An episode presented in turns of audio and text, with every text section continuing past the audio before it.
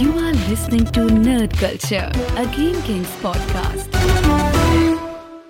Jawel, dat betekent dat we begonnen zijn, een nieuwe Nerd Culture. En te gast is hier niemand minder dan Daan de Wit. Hi. Daan, welkom. Hi, leuk. Ik ga je even introduceren. Wij eh, we hebben elkaar, ehm, ik denk inmiddels een jaar of 18 geleden leren kennen. Toen jij een website had, Daan Speak. Ehm, en daarin eh, behandelde je eigenlijk eh, achtergronden van het nieuws. Ehm, en toen hebben we een item gehad. Ik heb je geholpen bij het maken van een, van een interview wat je deed. Ehm, en dat ging over stemfraude met stemcomputers. Ja, ja, ja. En ehm, daar was eh, eh, een jongen te gast van Access for All. Eh, wie was dat ook alweer? Rob Gongreep. Uh, Rob Gonkruip, inderdaad. Ja. Nou, een van Nederlands bekendste hackers, die was daar te gast. En sindsdien ben ik natuurlijk je werk gaan volgen, je websites gevolgd, maar ook de boeken die je geschreven hebt. Ehm, de volgende oorlog was eentje die ehm, niet heel lang daarna uitkwam. Dat vond ik een fascinerend verhaal. Dat ging over de aanstaande oorlog tegen Iran. Dat boek heb je, daarna heb je een boek geschreven over eh, de, Mexicaanse griep en wat daar allemaal omheen gebeurde. En toen een boek over voedsel. En wat al die drie boeken met elkaar gemeen hebben. En ik, ik, ik, zocht eigenlijk een beetje hoe dat, hoe dat samenkomt. Maar wat het allemaal met zich, eh, wat het eigenlijk allemaal samenbrengt, is het feit dat je zo'n onderwerp tegen het lijf bent gelopen. Tot op het bot bent gaan onderzoeken. Wat is daar nou werkelijk achter de schermen aan de hand? En daar heb je dan vervolgens zo'n zo'n heel onderzoek, zo'n jarendurend onderzoek, heb je een boek over geschreven. En nou ja, goed, keer op keer is dat, wordt datzelfde eh, niveau eigenlijk, leg je dat neer. Die lat ligt gewoon ontzettend hoog. Je bent wat dat betreft als journalistiek eh, of als journalist eh, niet alleen schrijver, maar je bent ook betrokken geweest bij actualiteitenprogramma's. Je hebt geschreven voor Follow the Money en waarschijnlijk nog 300 andere publicaties die ik eventjes niet uit mijn hoofd weet. Maar goed, wat dat betreft, je staat van dienst is gigantisch. Dus ik vind het heel erg leuk dat je hier te gast bent. Ja, Dat, ik vind het ook hartstikke leuk. Cool. Nou, ik, ehm, eh, ehm, ik zal eerlijk zijn. We hebben eh, vorige week eventjes zitten praten. En toen hadden we ook zoiets van, ja, waar gaat, waar gaat zo'n podcast heen? En waar gaan we het over hebben? En waar we eigenlijk ehm, eh, direct op uitkwamen, waar, waar ik heel erg mee worstel de laatste tijd, is de rol die journalistiek nu speelt. De journalisten spelen. En iedereen denkt altijd van, ja, in Nederland wordt alles geschreven. Wordt, kan, kun je alles maar roepen en alles doen. En je merkt dat op een gegeven moment dat als je eh, een verhaal hebt wat niet helemaal past binnen de huidige, eh, eh, ja, binnen het huidige beeld, dan, dan is er opeens een stuk minder ruimte. En ik vind bijvoorbeeld jouw, ehm, jouw eerste boek, misschien moeten we daarmee beginnen. de volgende oorlog, de volgende oorlog heet het. Het gaat over de, de aanval op Iran, die eraan zat te komen. Dit boek is even uit mijn hoofd uit 2005 volgens mij. Kan dat kloppen? Nee, nee, het, het is wat later. Maar toen, 2008. maar toen ben ik begonnen met die hele serie op Deep Journal. met Ja. De website die ik heb gehad. En dat werden op een gegeven moment 30 artikelen. En die waren ook nog per stuk heel erg lang. Toen dacht ik, ik heb nu een hele goede basis voor eh, dit verhaal. Eh, en toen ben ik naar een uitgever gestapt. En die zijn meteen... eh, het is echt een, een ernstig probleem in die periode, 2005, 6, 7. Ja, elke expert had echt het idee van die oorlog zit eraan te komen. En toen heb ik, en als je al die feiten op een rij ziet, wat, wat dus eh, het boek vertelt, Mhm. dan eh, leidt dat ook echt naar die oorlog met Iran. Dus daarom heet de, de, de ondertitel van het boek ook een voorbeschouwing. Het is heel makkelijk om na te beschouwen. Ja. En we weten allemaal precies wat er mis is gegaan met Irak. Hè, en, eh, en, en de weapons of mass destruction en de leugens en hoe dat allemaal gegaan is. Maar dit was juist een voorbeschouwing, ook met het idee van jongens, eh, het is niet goed te zien, maar het gebeurt wel. Ja. En hoe eh, gebeurt het? Nou ja, dat, dat heb ik op willen schrijven in het boek. ja, en parallellen getrokken met ook Irak. En op het allerlaatste is het niet gebeurd. Maar nog nu, niet gebeurd. nou ja, ik, ik denk inderdaad nog niet gebeurd. Hè. In zekere zin is het nog steeds actueel het onderwerp. Ehm, en de partijen toen de tijd die dat graag wilden, hè, laten we het dus even samenvatten met de term neocons. Ja, Die groepen bestaan nog steeds en die willen dat nog steeds, want Iran ja, is een soeverein land. En ehm, dat is voor, voor veel partijen, hè, Amerika, Israël, eh, andere westerse landen, en, maar ook eh, sommige Arabische landen, eh, de Soenitische landen, eh, een doorn in het oog. ja. En het is onuitstaanbaar dat dat nog, eh, nog zo is. Dus ja, wat gaat er gebeuren? Ja, ik vind dat eh, eh, het, het is interessant. is, Ik heb het boek echt jaren geleden gelezen. En ik heb er op een gegeven moment niet al te veel meer aan gedacht. Totdat ik meer begon te lezen over wat er in Syrië aan de hand is. En ik realiseerde me dat eigenlijk de voorbeschouwing die gaf op de oorlog tegen Iran eigenlijk een voorbeschouwing is op de oorlog in het Midden-Oosten. Het is wat groter dan Iran. Op dit ogenblik zie je dat eh, eh, wat jij als voorbeschouwing van oorlog tegen Iran daar schetst, eigenlijk ook de oorlog tegen Jemen is op dit ogenblik. Ehm, eigenlijk ook wat er in Syrië aan de hand is. Eh, misschien zelfs al een raamwerk vormt van hoe Libië volledig omvergetrapt is, waardoor ISIS kon ontstaan en goed, enzovoort, enzovoort. De totale destructie eigenlijk van het Midden-Oosten. Ehm, waarbij dezelfde krachten bezig zijn om dat allemaal vorm te geven. Eh, eh, Wat je nu vertelt doet een beetje denken aan Lawrence of Arabia, die legendarische figuur. Die had het over het, het maken tot een mozaïek van het Midden-Oosten, waarin allerlei minuscule, dus kleine partijen tegen elkaar vechten en niet een paar grote partijen de, de macht hebben. Wat, het, wat handig is voor eh, de partijen eromheen. Ja. Laten we zeggen Westen, Israël, eh, Soenitische landen. Eh, als iedereen elkaar bevecht. Ja, Hè, en ehm, en dat, dat mozaïek, dat zie je nu ook in, eh, in Irak. Ehm, misschien was dat het doel. Ik weet het niet, maar ehm, nee, misschien is oorlog gewoon het doel. kan ook. En, maar met betrekking tot bijvoorbeeld eh, Iran, denk ik dat Syrië eh, inderdaad een heel belangrijk doel is. En eh, iedereen weet, de, de weg naar Teheran loopt via Damascus. Dus eerst haal je Damascus weg, Syrië, Assad. Hm. Eh, en dan loop je door. Ja. Maar niemand had gedacht dat eh, die oorlog tegen eh, Syrië zo ontzettend uit de hand zou lopen. Ja, dat moest een burgeroorlogje zijn die in een half jaar beslecht was. eh, waarna Assad ja, plaats maakte voor een pro-Westerse. Nou, dat is ook een interessant traject. In 2011 of 12 was er Phil Giraldi, ex-CIA-medewerker, die toen zei: jongens, eh, er zijn nu illegale eh, wapentransporten van wapens die gewoon letterlijk op de grond liggen in Syrië, hè, of in eh, Libië na de Libië-oorlog, en die worden nu illegaal via Turkije bij de jihadis. Onze grote vijanden zijn altijd de, de, eh, onze angstbeeld zijn altijd de moslims, maar niet daar ter plekke natuurlijk ja. eh, worden daar afgeleverd voor een ja, eh, eigenlijk illegale oorlog tegen Assad. En niemand die daar ook maar enige aandacht aan En schonk. wie leverde dat af? Die wapens? Ja, Nou, ik weet niet precies eh, wie dat allemaal deed, maar ehm, eh, een belangrijke rol heeft daar, is daarbij gespeeld door de CIA. En die wapens die kwamen dus via Turkije eh, daar terecht. ja. Maar er kwam geen parlement aan te pas aan die hele kwestie. Nee. En ik kan me voorstellen dat ze toen dachten van... Nou, er is niet veel voor nodig om die Assad weg te halen. En als Assad weg is, kunnen we doorlopen naar, naar Ja. de grote prijs, Iran. Nou ja, dat is dus bepaald niet ge- gelukt. Dat is fascinerend. Dat, eh, vooral dat het niet gelukt is. Ehm, ik, eh, nog even terug. Waarom, waarom ben je dit boek gaan schrijven? Wat, is er, wat, wat speelde er toen in die tijd? In die tijd zag je het gewoon gebeuren als je goed keek.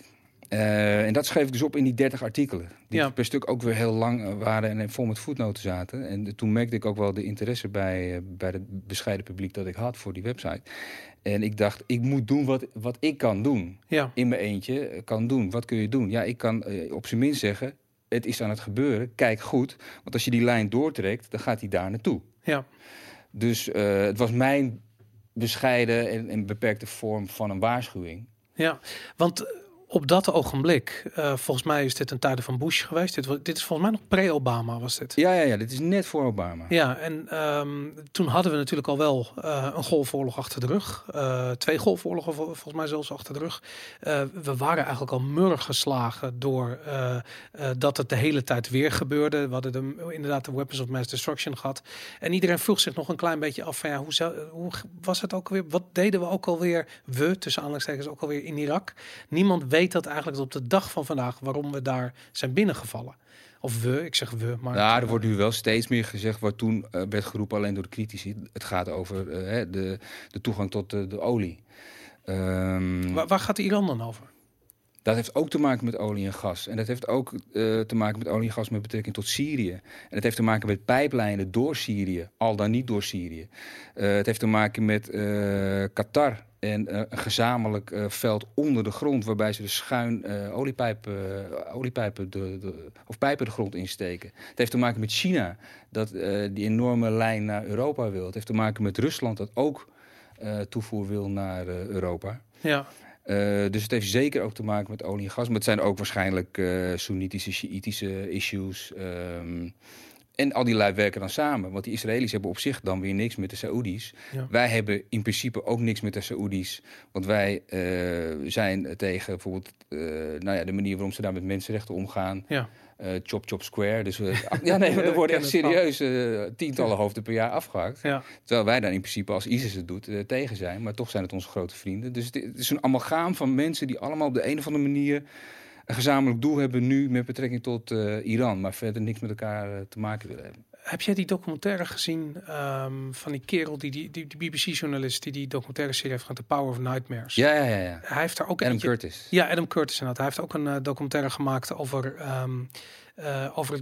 eh, eigenlijk de deal ehm, die Amerika sloot met de vroegere koning van Saudi-Arabië. En die ging erover dat Amerika toegang had tot olie. in ruil voor dat ehm, eh, Amerika de Wahhabisten met rust zou laten. En dat dat eigenlijk een beetje de, eh, de basis was voor de expansie van het Wahhabisme. Wat eigenlijk gewoon een heel lokaal fenomeen was. Wat vervolgens een exportproduct werd van de eh, Saudi-Arabische geestelijkheid. in ruil. En Amerika kon er niks over zeggen, omdat ze gewoon, ja, ze hebben die olie nodig. Dus dat, dat werd een soort, da- daar is een soort deal over gesloten. Ik ben even de naam van de documentaire kwijt, maar het, je hebt hem niet gezien zo te zien. Maar dat, Nee, hij heeft, hij heeft er meerdere gemaakt. Maar The Power of Nightmares vond ik echt... ja, die was fucking goed. ja, ja, ja, het is fijn dat er dat soort documentaires worden gemaakt. Ja. Ja. Vind je dat dat... ehm, eh, laat ik zo zeggen, wat waren de reacties op je boek toen het uitkwam? Mm, ja, eh, divers. Ik denk, eh, weet ik niet meer zo goed. Ehm, mensen vonden het interessant, maar toen de tijd was dus ook eigenlijk al wel met, met Obama duidelijk dat het niet ging gebeuren. Ja. Ehm, volgens mij is er een soort opstand geweest onder de generaals in Amerika. En je had natuurlijk het, het aflopen van die Cheney-Bush-regering. Ik zeg maar Cheney-Bush. Ehm, maar eh, die, die trokken dat op het laatst niet meer om dat ook nog een keer te gaan doen. Ja, En toen heeft Obama het in de, kast, in de ijskast gelegd, omdat hij op dat front gewoon wat rust wilde, omdat hij al genoeg aan zijn hoofd had met eh, bijvoorbeeld Libië. ja, Eh, Hillary's War wordt dat genoemd in Washington, had ik begrepen. Ehm, en toen kwam Trump en bij Trump had iedereen volgens mij wel gedacht van, nou die wil ook rust op dat, dat front, ook met betrekking tot Rusland. Ja, nu praten we toch heel anders over eh, Iran. ja. Sinds kort overigens. Want dat is het natuurlijk wat er veranderd is. Rusland is gewoon volledig Syrië binnengestoomd. Eh, de Chinezen die spelen op de achtergrond een hele belangrijke rol. Iran staat er echt niet meer alleen voor. Nee, Het is de, zie jij dit nog gebeuren op deze manier? Op de manier zoals je dat beschreven hebt in je boek. Nou ja, ik hoop natuurlijk van niet. Ehm, maar het blijft zo'n hot issue. Ehm, het, is, het is lastig om zo'n vraag te beantwoorden. Want aan de ene kant, als het misgaat, dan gaat het op zo'n ontzettend grote manier mis. Ja, Niet alleen in het Midden-Oosten, maar ook met betrekking bijvoorbeeld tot de, tot de wereldeconomie. Dus het zou echt zo rampzalig zijn als het gebeurde. ja, Eh, maar juist omdat het dus zo'n ontzettend groot probleem is en ehm, omdat het zo'n ontzettend wespennest is en Iran zich eigenlijk al sinds de Iran-Irak-oorlog zo ontzettend heeft opgebouwd, eh, militair gezien, eh, zo'n grote militaire macht is geworden, puur uit, uit angst en overlevingsdrang, gaat het ook dus niet gauw gebeuren. Maar als het dus gebeurt, is het, eh, ja, is het helemaal mis. ja, Eh, dat is ook het interessante van Noord-Korea. Die konden schermen met, eh, met kernwapens. ja, Ehm, en eh, Iran niet, want er zijn wel vijf fatwa's uitgevaardigd tegen eh, het ontwikkelen van een kernwapen. Maar volgens mij proberen ze te suggereren dat ze er zo eentje kunnen bouwen. En heeft ze dat heel lang. Het zijn echt goede schakers, hè, die Iraniërs. ja. Het zijn niet de, de, de ruwe American voetbalspelers, maar het zijn echt schakers. Die hebben dat heel lang volgehouden. Nou, ze kunnen aan Gaddafi zien wat er gebeurt als je je atoomprogramma laat ontmantelen. Eh, ja, dus wat dat betreft hebben ze, snappen ze wel van je moet de taal spreken van de tegenstander. Als je met iemand wil communiceren. Wij spreken nu Nederlands, maar als je de taal wil spreken van de Amerikanen, moet je de taal van het geweld spreken. Ja, Of op zijn minst dat kunnen suggereren. Hebben ze de, eh, de taal van het geweld met betrekking tot eh, conventionele wapens, die al verschrikkelijk zijn. Uh-huh. Maar als je kan suggereren van, nou ja, er, er zit een, een kernwapen aan te komen, ja, dan zit je aan tafel. En dat is wat de Iraniërs willen. Daar gaat die hele kwestie over. ja, Het zijn gewoon, eh, het, is een- het is bij wijze van spreken een soort van puber die groot aan het worden is en die wil gewoon serieus worden genomen. ja, Wil aan dezelfde tafel zitten.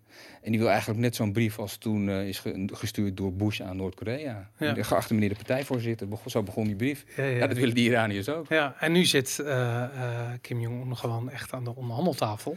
Dat, eh, Ja, maar ja, met, met Ja. Trump, ja, weet je, Ja, wat, wat gaat dat opleveren? Nee, zegt dat, ja. dat is waar. Hey, toen, ehm, eh, ik, ik ben ooit eh soort van op het spoor van je werk gekomen. Dat was niet, laat ik zo zeggen, ik denk dat het ergens 2002 was, zoiets. En waarom? Nou, redelijk snel. Redelijk snel, ja, maar dat Ja. kwam omdat eh, eh, 11 september was gebeurd. En ja, op een gegeven moment ehm, heb ik een soort documentaire gezien. Ik weet niet meer wat. Ik weet, weet niet of je al toen al YouTube had eigenlijk. Ik weet niet waar ik hem vandaan heb gekregen, maar ik weet dat we hier op kantoor we hadden Blammo toen al en toen deed die documentaire deed de ronde. En toen dat was de eerste keer dat ik eh, ehm, aan het denken werd gezet over wat daar nou werkelijk gebeurd was. Hm. En vooral wat er allemaal niet gebeurd was. En ik weet niet meer precies hoe die documentaire heette, maar ik weet wel dat, die, eh, dat het eigenlijk een soort lezing was van Michael Rupert. En hij was een, Ah, Mike Rupert, ja. ja, ja. hij was een, eh, wat was hij, ex-FBI-agent die eh, eh, eigenlijk gewoon oldschool eh detective eh, eh, onderzoekskennis heeft toegepast op wat hij daar, ja. wat hij daar aantrof. Ja. Nou, helaas leeft hij niet meer, maar dat, eh, dat, dat, dat opende mijn ogen. En ik had zoiets van, wow, weet je, dit, er is zoveel aan de hand met 11 september waar niet over gesproken wordt. Ehm, zijn er journalisten die daarmee bezig zijn? Zijn er kranten die erover schrijven? Worden er, er documentaires gemaakt? Wat gebeurt er allemaal? En ik vond in Nederland letterlijk niemand anders dan, behalve jij, die daarmee bezig was en die daar eh, over aan het werk was. En ik kan me herinneren dat je in die tijd of vlak daarna voor de NOS bent gaan werken.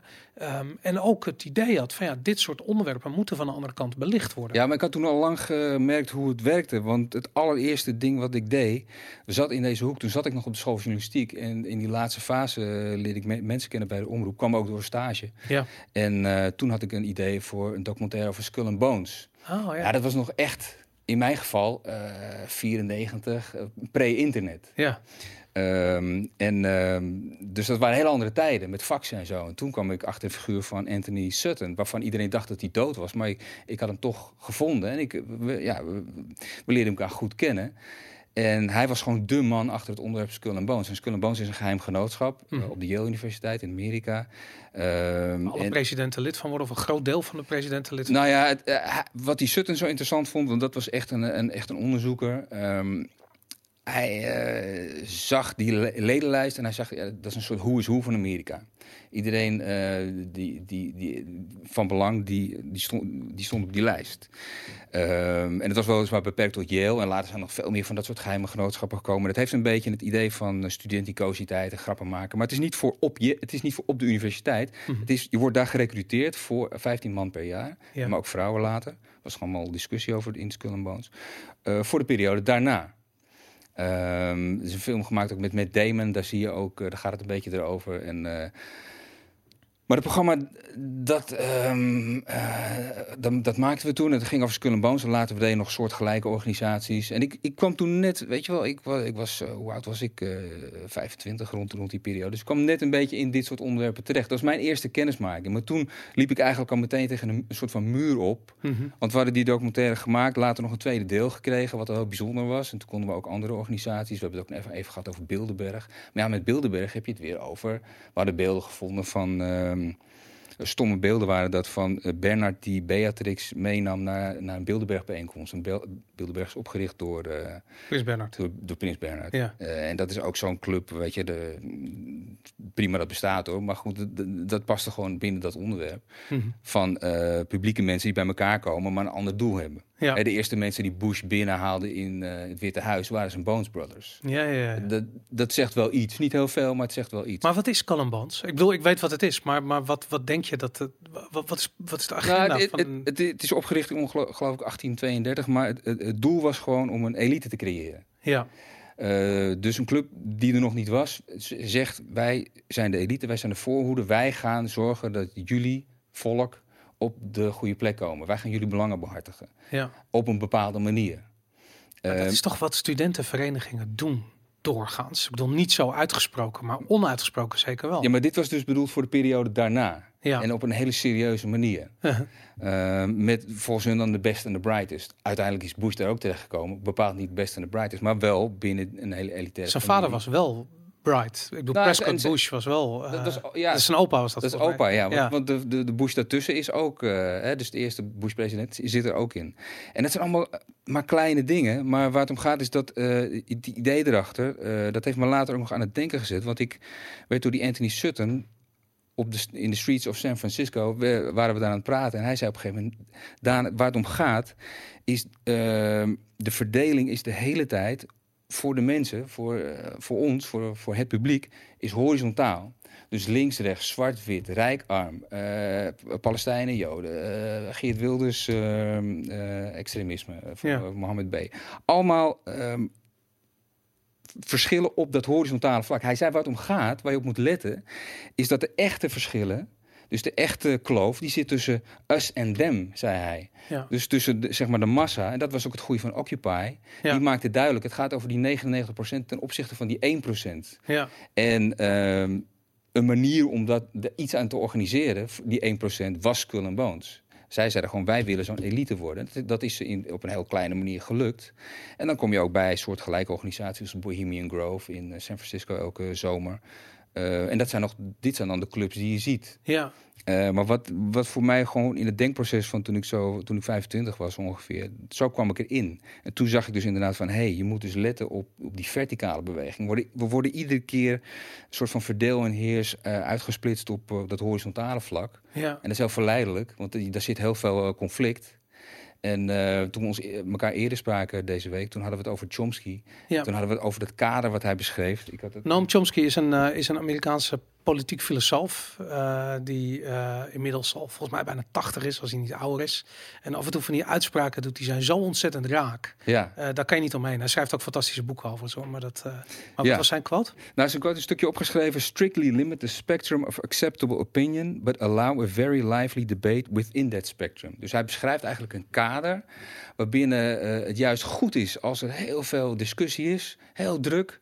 Eh, hè, het verhaal over horse race met betrekking tot bijvoorbeeld een, een verkiezing. Wie ligt er voorop? Ja. Ook eh, met betrekking tot eh, bijvoorbeeld eh, Den Haag. Wie, eh, hoe, eh, wat is de stand van? Afschaffing, dividendbelasting, wel of niet? En, en, en, en, en wie is populair en wie ligt eh, juist helemaal in de goot. En, ehm, maar ook een heel lively debate bedoelt hij gewoon mee eh, dingen die echt recht tegenover elkaar eh, komen te staan. Hè? Bijvoorbeeld dat zwart-wit rijkarmen, dat hele verhaal wat ik Ja. net hield. Dat is zeg maar het horizontale vlak.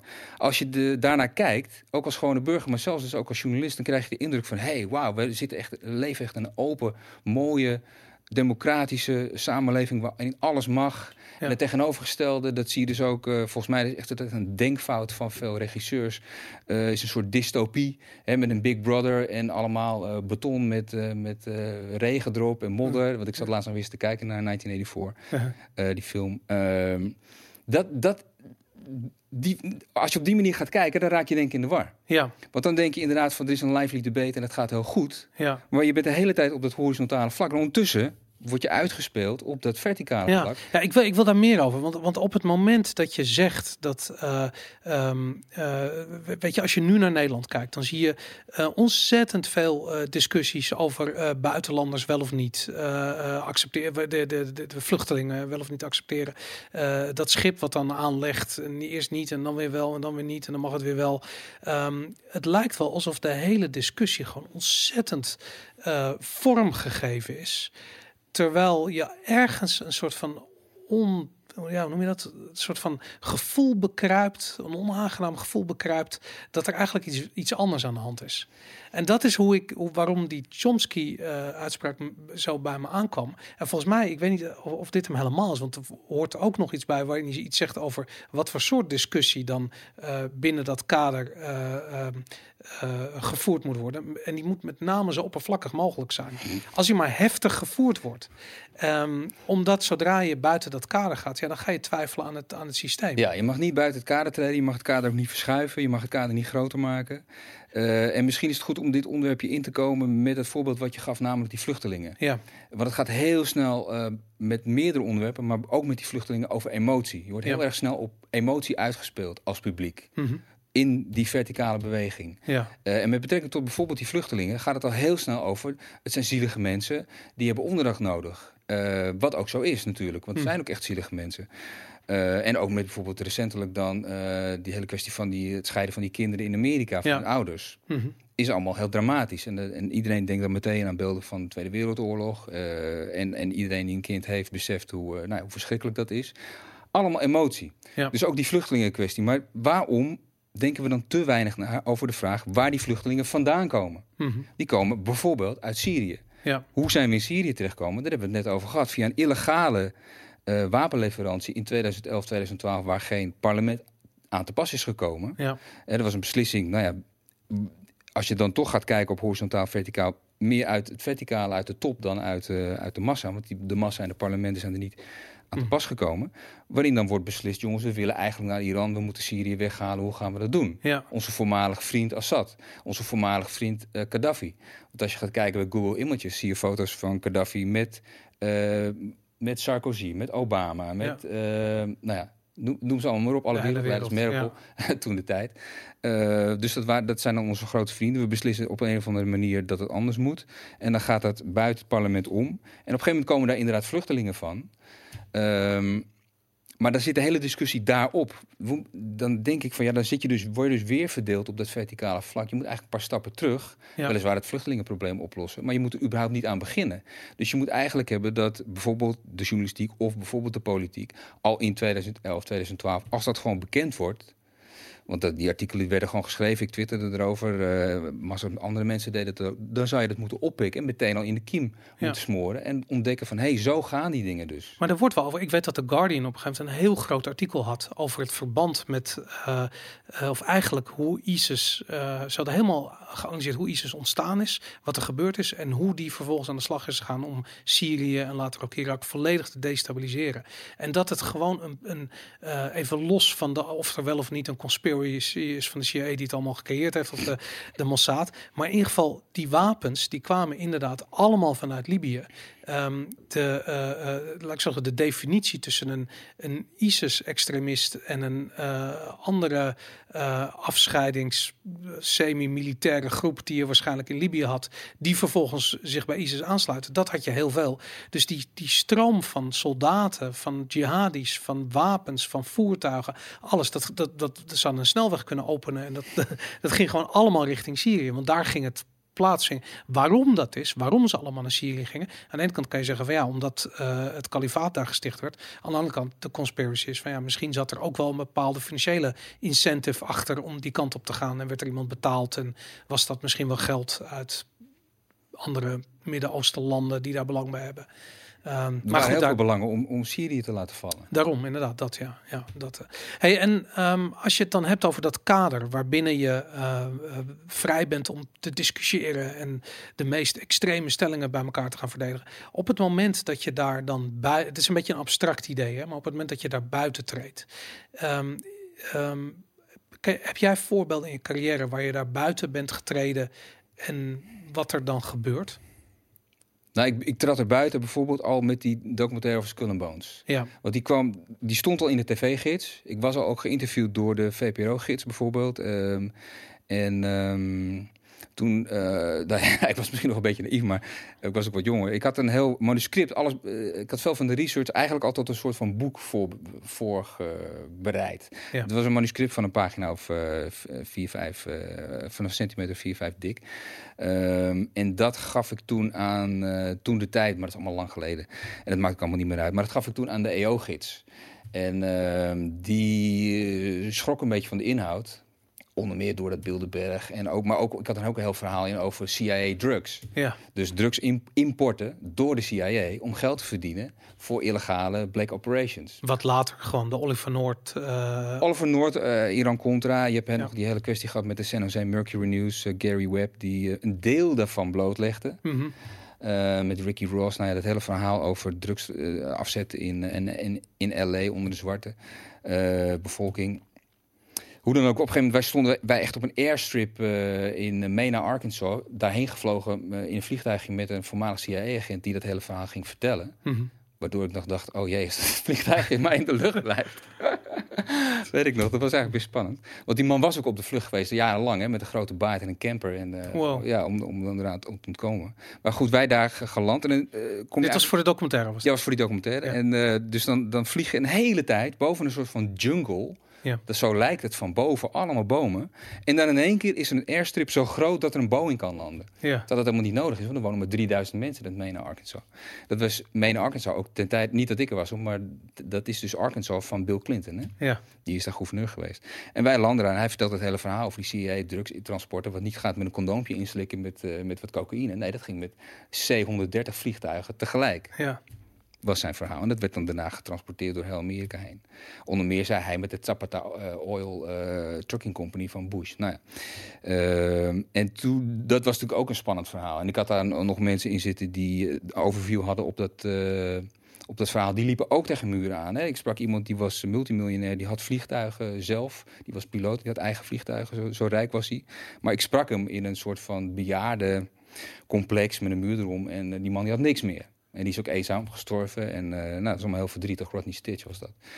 Eh, die zat bovenop dat onderwerp. En zo heb ik een aantal van dat soort CIA-agenten gesproken die dat verhaal vertelden. En ik heb er gewoon één uitgekozen, omdat ik ook maar één kon gebruiken vanwege de tijd. Ja. Ehm, om dat verhaal te vertellen. En dat vertelde op, op die, die airstrip van Mena, Arkansas. Waar trouwens recentelijk nog een film over is gemaakt met Tom Cruise. Dan zie je trouwens, moeten we het zo meteen nog eens over hebben, over media gesproken, hoe dat gaat. Dus aan de ene kant wordt er dan in die film American Made, heet die, eh, Ja. met Tom Cruise, dat verhaal verteld over hoe dat ging op die, eh, in, in, dat plaatsje. Mhm. Naar aanleiding van Barry Seal, een legendarische drugsmokkelaar. ja. Maar het is eigenlijk weer een whitewash, als je die film kijkt, van dat hele CIA-drugsverhaal. Omdat de CIA eruit is gehaald. Of het is een... Ja, ja in- in- uit het verhaal ja, Ja. komen ze heel goed weg. Eh, en dat gebeurt veel vaker met, met, met, met onderwerpen die in films of eh, documentaires. eh, maar Maar even film- terug naar jouw Ja. documentaire. Want Oh ja, nou die is uiteindelijk dus in de tv-gids beland. Goed dat je dat even. Je hebt die hele documentaire gemaakt. Die is Ja, geproduceerd alles. Je bent naar Amerika gegaan. Ja, je hebt mensen gesproken. twee keer- in San keer- Francisco, Arkansas. ja, twee keer 50 minuten. Dat is echt een enorme productie. Ook jaren aan gewerkt. Ehm, en ehm, toen dus dat eh, manuscript, nou, dus schrokken zich daar een hoedje.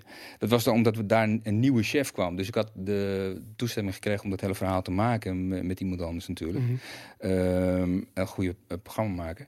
Eh, en toen kwam er een nieuwe chef en die, die, die was eigenlijk onderwerpen gewend van maximaal drie minuten. En toen kwam er een keer twee keer 50 minuten over zo'n heftig onderwerp. En toen is gewoon echt, is die documentaire gewoon eruit gehaald. En een soort van eh breidocumentaire. Hij is niet uitgezonden.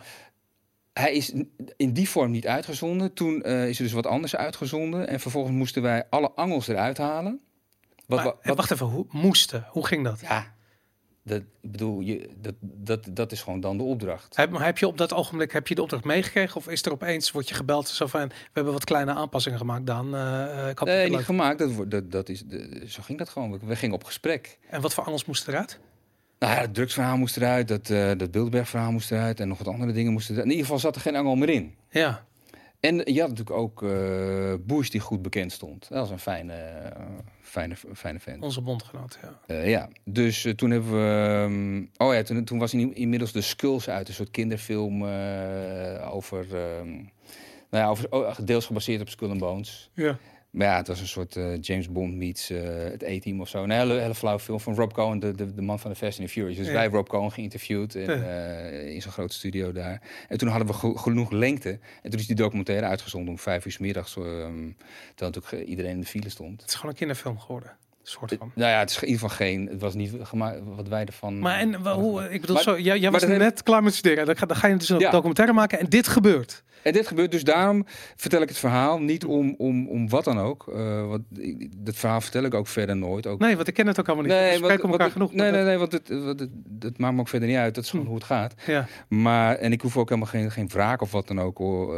Eh, Dus daar is het niet voor. Maar het is gewoon om te, aan te, ge- te geven van als je dus het, het kader gaat verschuiven of groter gaat maken. Of gaat zeggen van hé hey jongens, het is misschien niet op een horizontaal vlak dat we moeten kijken, maar meer op het verticale vlak. Dan loop je dus tegen een muur. Net als die, eh, die, die man die dat CIA-verhaal vertelde. En eigenlijk zat mensen die ik eh, Ja. ken. Je loopt tegen een muur en het houdt op. En ehm, je mag wel eh, je ding doen. Mhm. Want, dat, want zo zit het Westen dan ook wel weer in elkaar, gelukkig. Maar wel in de marge. Ik heb, je zegt je loopt tegen een muur. Ik heb het idee dat je tegen een aantal muren oploopt. En de eerste muur waar je tegenaan loopt, is dat je eh, ja, wordt weggezet.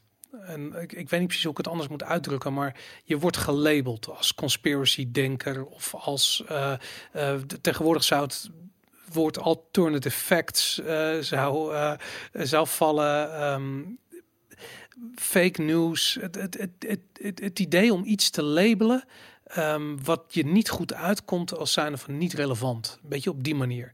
En ik vind het, ehm, ik vind dat namelijk eh, wat, wat, wat, me zo fascineert, is dat ehm, jij bent altijd weggebleven bij de conspiracy kant, terwijl de onderwerpen die je gekozen hebt ook populair zijn in die hoek. En ehm, eh, als je het hebt over een oorlog tegen Iran, de oorlog is er nooit gekomen, maar alles wat er in het boek staat eh, voorspelt iets wat nog heel goed kan uitkomen. Als je het hebt over do dossier Mexicaanse griep, wat juist weer gaat over wat er eh, gebeurde rondom Geheime Eh, contracten, experimentele vaccins. dat soort dingen inderdaad. Ehm, eh, ja, veel mensen hebben zoiets van, oh, vaccinatie, dat aluminium, aluminiumhoedjes en anti-vax. ja, komt daar dus ook niet in voor. Nee, want daar gaat het niet over. Nee. En, maar dat vind ik juist eh, zo fascinerend. En wat er dan vervolgens eh, gebeurt als je dus van die eerste muur wegblijft, want je bent daar nooit gekomen, dus je bent nooit tegen die muur aangelopen, dan kom je vervolgens in aanraking met keiharde censorship. En dat is wat er gebeurde eh, met jouw documentaire dus. Ja, dat kan inderdaad gebeuren. En, en het andere verhaal is, je moet, vind ik, je moet het gewoon altijd heel eerlijk en keihard journalistiek benaderen. Ja, Eh, ik begon meteen al met het boek eh, 1650 unieke voetnoten. Som, soms heb je een, een voetnoot die je wel tien keer kan gebruiken, omdat het bijvoorbeeld een dik boek is, waar Ja. interessante feiten in staan. ja, Maar ik heb ze allemaal als één geteld en toen kwam ik op 1650 voetnoten. Eh, dus het is allemaal heel goed gesourced. Ook dit boek, 40 pagina's voetnoten. ja, Ehm, ook heel goed gesourced. Dat is gewoon steeds zeg maar, de, de, de manier waarop ik dat doe. En ik benader ieder, ieder onderwerp als een soort ui. Ik ga het helemaal af. Ik ga maar door en door en door. Tot ik echt de allerbeste informatie heb van de allerbeste sprekers die ook niet eh, onderuit gehaald kunnen worden. Ja. Bij iedere zin die ik opschrijf, denk ik al, hoe kan je dit onderuit halen? ja, Dus dan valt ook heel veel informatie af. Die is gewoon niet sterk genoeg. ja, Dan haal je alleen het allerbeste over. Dus daarom zijn die boeken en die artikelen die ik schrijf ook vaak heel ge- gecondenseerd. En op die manier kan je overeind blijven. Nou, wat ik daar zo knap aan vind, en dat misschien moeten we het even over het tweede boek hebben, dossier Mexicaanse griep. Eh, dat heb je daarna geschreven. Ehm, ik, heb van, ik had nog geen kinderen in de tijd, maar ik had een eh, eh, goede vriend van me, die woonde bij me in de straat en die had toen jonge kinderen. En we hadden toen Ab Osterhaus, die op eh, twee vandaag Ja. zei van in Nederland gaan 40.000 doden vallen. Het enige wat je kunt doen is eh, op zaterdagmiddag naar de RAI gaan en je laten vaccineren tegen de Mexicaanse griep, want het wordt een bloedbad. Dat, hij, ik, het zijn niet letterlijk zijn woorden, maar hij zei wel letterlijk er vallen 40.000 doden in Nederland. Nou, de voorpagina van het RIVM, dus dat waren de documenten die ze zelf gebruikten, hadden ze, dus dat waren gewoon, dat was ook niet ter publicatie, dat was gewoon voor zichzelf, hadden ze de, een foto afgedrukt van de Spaanse griepperiode. Dus dan zie je hele lange rijen met bedden, met allemaal mensen die ziek zijn. Spaanse griep was echt een verschrikkelijke epidemie. Ja. Maar dat was dus hun kijk op de zaak. Zo Ja. zag, kon je een beetje kijken in hun hoofd. Ja, dus uh, nou ja, goed, ik, ik heb dus van dichtbij meegemaakt dat iemand dus de keuze had om zijn kind wel of niet te. Want uh, alleen kinderen moesten gevaccineerd worden in, in die eerste. Het ging ook over zwangeren, moeten zwangere vrouwen Zoiets gevaccineerd worden. Ja, en, en hij heeft toen uiteindelijk gekozen om zijn uh, kind niet te laten vaccineren uh, in de RAI, in die, bij die massavaccinatietoestanden. En ik vond het zo dapper, want ik had echt zoiets van, Jezus, weet je, ik bedoel, je voelt aan alles dat er hier iets aan de hand is wat niet klopt. Ik weet niet wat, ik weet het niet, mijn nekharen gingen overeind staan van die hele shit. Maar aan de andere kant, als er werkelijk 40.000 doden vallen, en als er werkelijk een nieuwe Spaanse griep uitbreekt hier in Europa of in Nederland, en er vallen, ik ja, je hebt het leven van je kind in je handen, als het ware.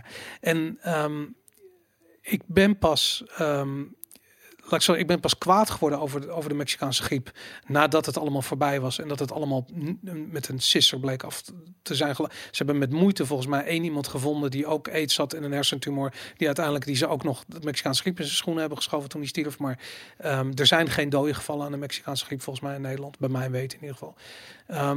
Hoe en toen ik jouw boek las, um, toen werd ik echt kwaad. Toen had ik zoiets van, zie je wel, hierin, en, en ja, daarin werd gewoon echt gefileerd hoe dat hele proces gegaan is. Kun, kun, je, kun je even vertellen hoe, je dat, hoe, hoe dat voor jou is geweest? Uh, nou, ik zag op een gegeven moment dat dit wel een, een, een heel belangrijk onderwerp was. Want ik hou van fundamentele, kernachtige onderwerpen. En dit onderwerp, eh, nou, dat gaat in feite over, over leven en dood. En er zaten allerlei eh, vreemde kwesties aan. Zoals ik al zei, die experimentele vaccins voor en na de Mexicaanse griep... zijn er nooit van dat soort boosters gebruikt. Hè? Dus dat Ja. zijn versterkende middelen. Eh notabene mede ontwikkeld, ook weer door die Osterhaus. Ehm, maar goed, eh, ik sprak toen de tijd ook een, eh, een NRC-journalist die in die periode zwanger was. Eh, een wetenschapsjournalist, dus die kon ook echt die wetenschap goed doorgronden. Want in die tijd waren er nog, ook nog geen goede vertalingen van de bijsluiters bij die vaccins. Dus al had je daar interesse in, dan nog moest je door het hele moeilijke wetenschappelijke Engels heen worstelen als zwangere vrouw om erachter te komen. Maar zij was zwanger en ze kon het lezen en ze eh, schrok er zo ontzettend van Hm. dat ze zelf besloot eh, eh, om dat vaccin maar niet te nemen. En toen ik haar sprak, had ze geloof ik een baby van, van een gezonde baby van een half jaar oud. Ehm, maar ja, het lijkt me een hele moeilijke kwestie inderdaad van eh, hoe, hoe beslis je dat? Maar Wa- zijn- wa- was jij bang toen zij zeiden 40.000 doden net? Toen die, toen de, die paniek Nou, uitbrak? Toen, toen was al redelijk bekend hoe het ging in eh, Australië eh, en Nieuw-Zeeland aan de andere kant van de wereld. Dus dat, die liepen eigenlijk voor op ons. En daar zag je al van het stelt niet zoveel voor. En, ehm, en toen ging ik ook eh, spreken bijvoorbeeld met een neonatoloog. Hè, die weet, die, eh, een dame die alles weet van, eh, van, van, van, van, baby's, zou ik maar zeggen. Mhm. En die zei ook al van we moeten bijvoorbeeld over negen jaar of over tien jaar nog eens gaan, als er kinderen zijn met problemen, nog eens gaan terugkijken naar die Mexicaanse griep. Ja, En bijvoorbeeld, ik dacht in Finland is het zo dat iedereen die narcolepsie heeft gekregen, in, die ook een vaccin heeft gehad. ja, want dat is wat er uiteindelijk... Ja, maar ik schreef toen al van wa- wat gaat er gebeuren? Gaat er iets gebeuren of gaat er niks gebeuren? Ja. Dat was dus eigenlijk ook deel van het probleem. Je wist niet eh, eh, welk risico je nam. Ja, Maar het risico is genomen voor een hele bevolking. ja. En de enige die daarna ontsnapte was die NRC-journalist die ik dus sprak, die dame. Huh. Maar de hele massa is er dus niet aan ontsnapt. Eh, en dan kan het zijn dat er iets uitkomt. Eh, zoals bijvoorbeeld de- narcolepsie die eh, wordt erkend in, ik dacht Finland, waarbij iedereen die toen de tijd dat vaccin gekregen voor de rest van zijn leven zijn ehm, eh, medische kosten krijgt vergoed. Maar ik woon bijvoorbeeld naast, eh, ik kijk zeg maar vanuit mijn huis op een, een tuin van, een, eh, van iemand anders. Ja, En daar is een jongen, dat gaat niet over de Mexicaanse griep, maar zijn moeder zegt dat hij zo, ja, hij, heeft het, hij is nu 15, maar hij heeft het verstand van een tweejarige. ja. Dat hij zo geworden is na een vaccin. Ja, weet je, ik zit ook vol vaccins. Ja. En met mij gaat het ook uitstekend. Ja. En met jou ook. ja. Dus het gaat vaak goed. De, eh, dus die discussie die, die wil ik ook helemaal niet, eh, Nee. niet aangaan. Dat ben ik ook niet aangaan in het boek. Ik heb toen gewoon uitgezocht van, hey, hoe is het gegaan met die Mexicaanse griep? Maar, maar en wat dat, klopt er niet aan? wat, wat, wat was het moment bij die Mexicaanse griep dat jij zoiets had van hier zit een verhaal in? Nou, Wat heeft je getriggerd om dat te schrijven? dat is moeilijk te zeggen. Ik, deels ook indianenverhalen Ja, die ik wou bekijken. ja, En ik weet bijna niet eens meer wat die indianenverhalen nou waren. Ik geloof iets over verplicht vaccineren en, eh, en nog wat dingen. Bleek natuurlijk allemaal niks van waar te zijn. Maar ik heb Ja. het wel helemaal tot, tot de bodem uitgezocht. Ehm, en volgens mij hoorde ik toen ook al iets over, eh, over die extra ingrediënten die in het vaccin want de- zouden komen. Is wel een uniek vaccin geweest. ja. Want uiteindelijk, het hele verhaal ging erover dat eh, de persoon die in Nederland het meest in de media was, dat was die Ab Osterhaus. Hij bleek uiteindelijk ook op de loonlijst te staan van een organisatie die ten doel had om eh, deze eh griepepidemie vaccins... Hij was de voorzitter van de vaccinlobby. Ja, Dus hij inderdaad. had eigenlijk meerdere pet op. Hij was de voorzitter van de vaccinlobby. Hij had meegewerkt aan die boosters. Hm. En hij was natuurlijk de man die de hele tijd zei hoe verschrikkelijk het zou worden. En eh, een soort van dreigde bij de, met, met, de, met de Spaanse griep. Ja, En dat was dan bijvoorbeeld bij DWDD. Maar s'avonds bij, toen het in Nova zat, een, een andere deskundige.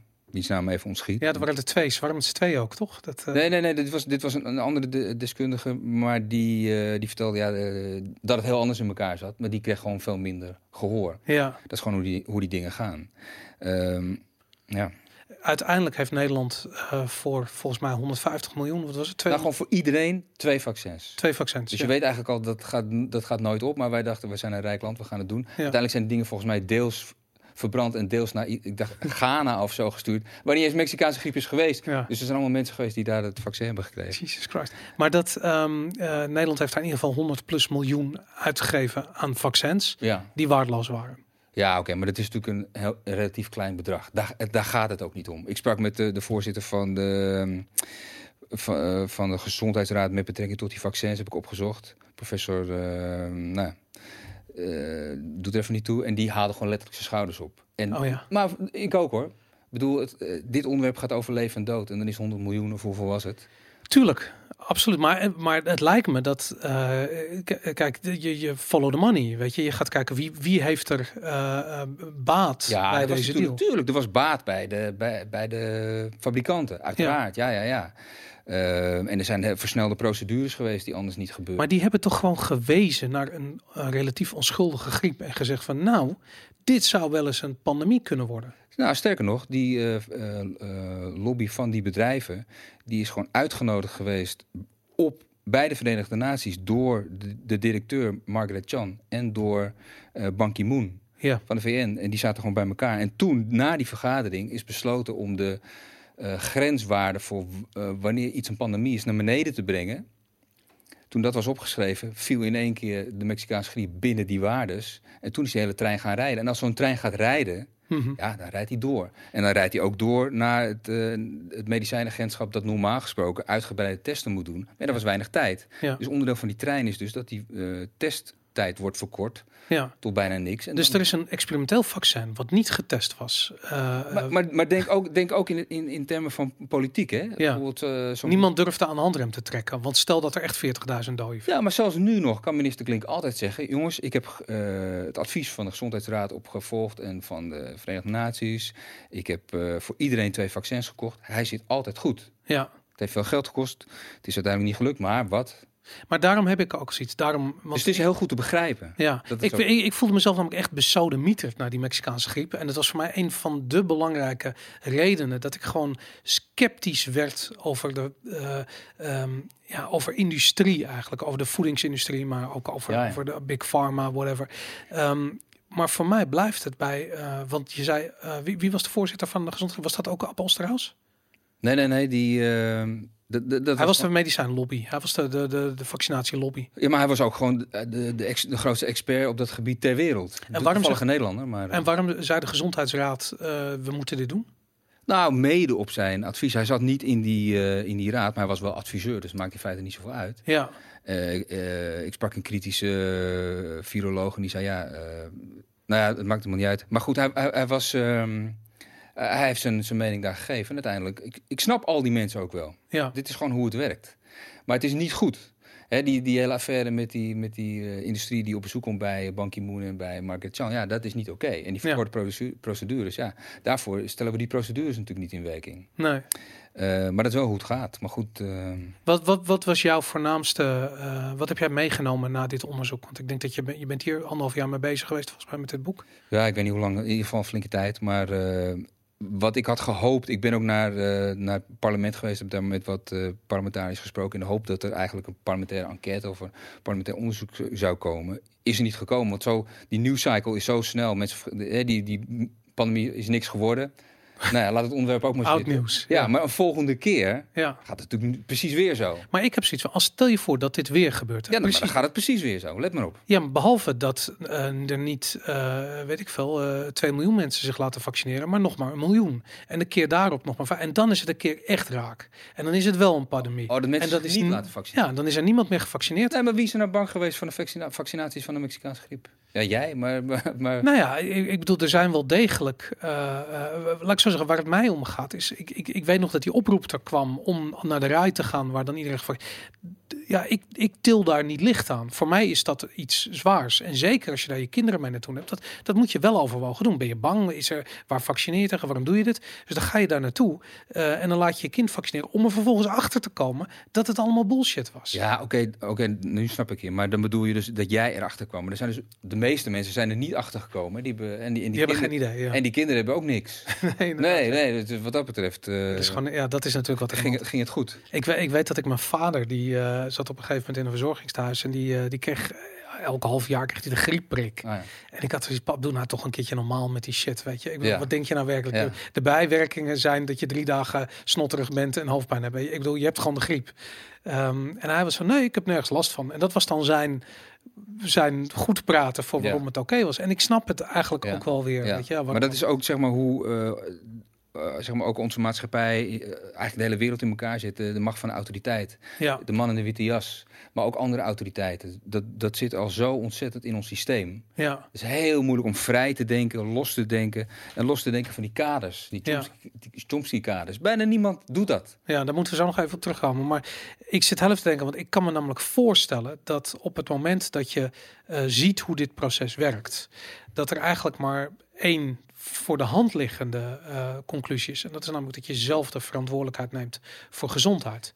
En dat leek me de perfecte logische volgende stap. En dat boek kwam er dus ook. En dat Wat een grap. Ja, en in, de- in het laatste deel van het boek wijs ik ook, eh, daar, daar werkt het echt helemaal naartoe, naar het pakken van je eigen verantwoordelijkheid. Wat eigenlijk een soort levensles is. Ja, Want ik heb het op een gegeven moment ook over de taal van eh, gezondheid, heb ik het voor de grap genoemd. Maar eh het boek gaat de hele tijd over gezondheid, maar op het laatst wordt het wat filosofischer, zou ik maar zeggen. Mhm. En dan, dat is dan voor de echte doorzetters. ja, Eh, maar inderdaad, daar gaat het inderdaad in over.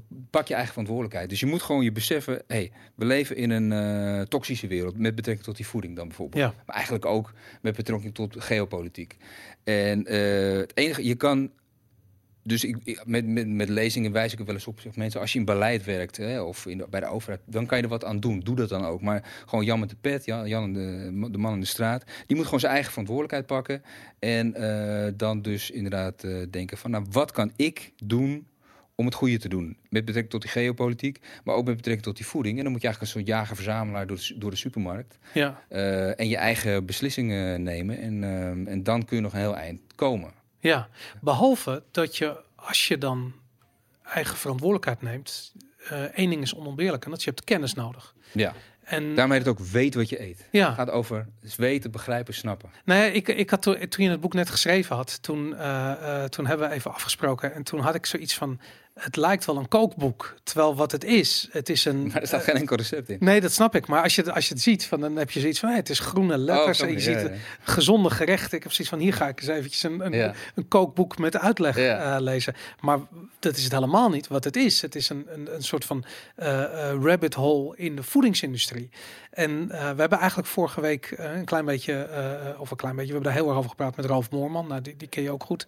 Ehm, wat mij bijbleef eh, bij, bij dit boek, Weet wat je eet, is dat je bent met diezelfde kritische blik van wat is hier nu werkelijk aan de hand, gaan kijken naar de voedingsindustrie, voedingsmiddelenindustrie.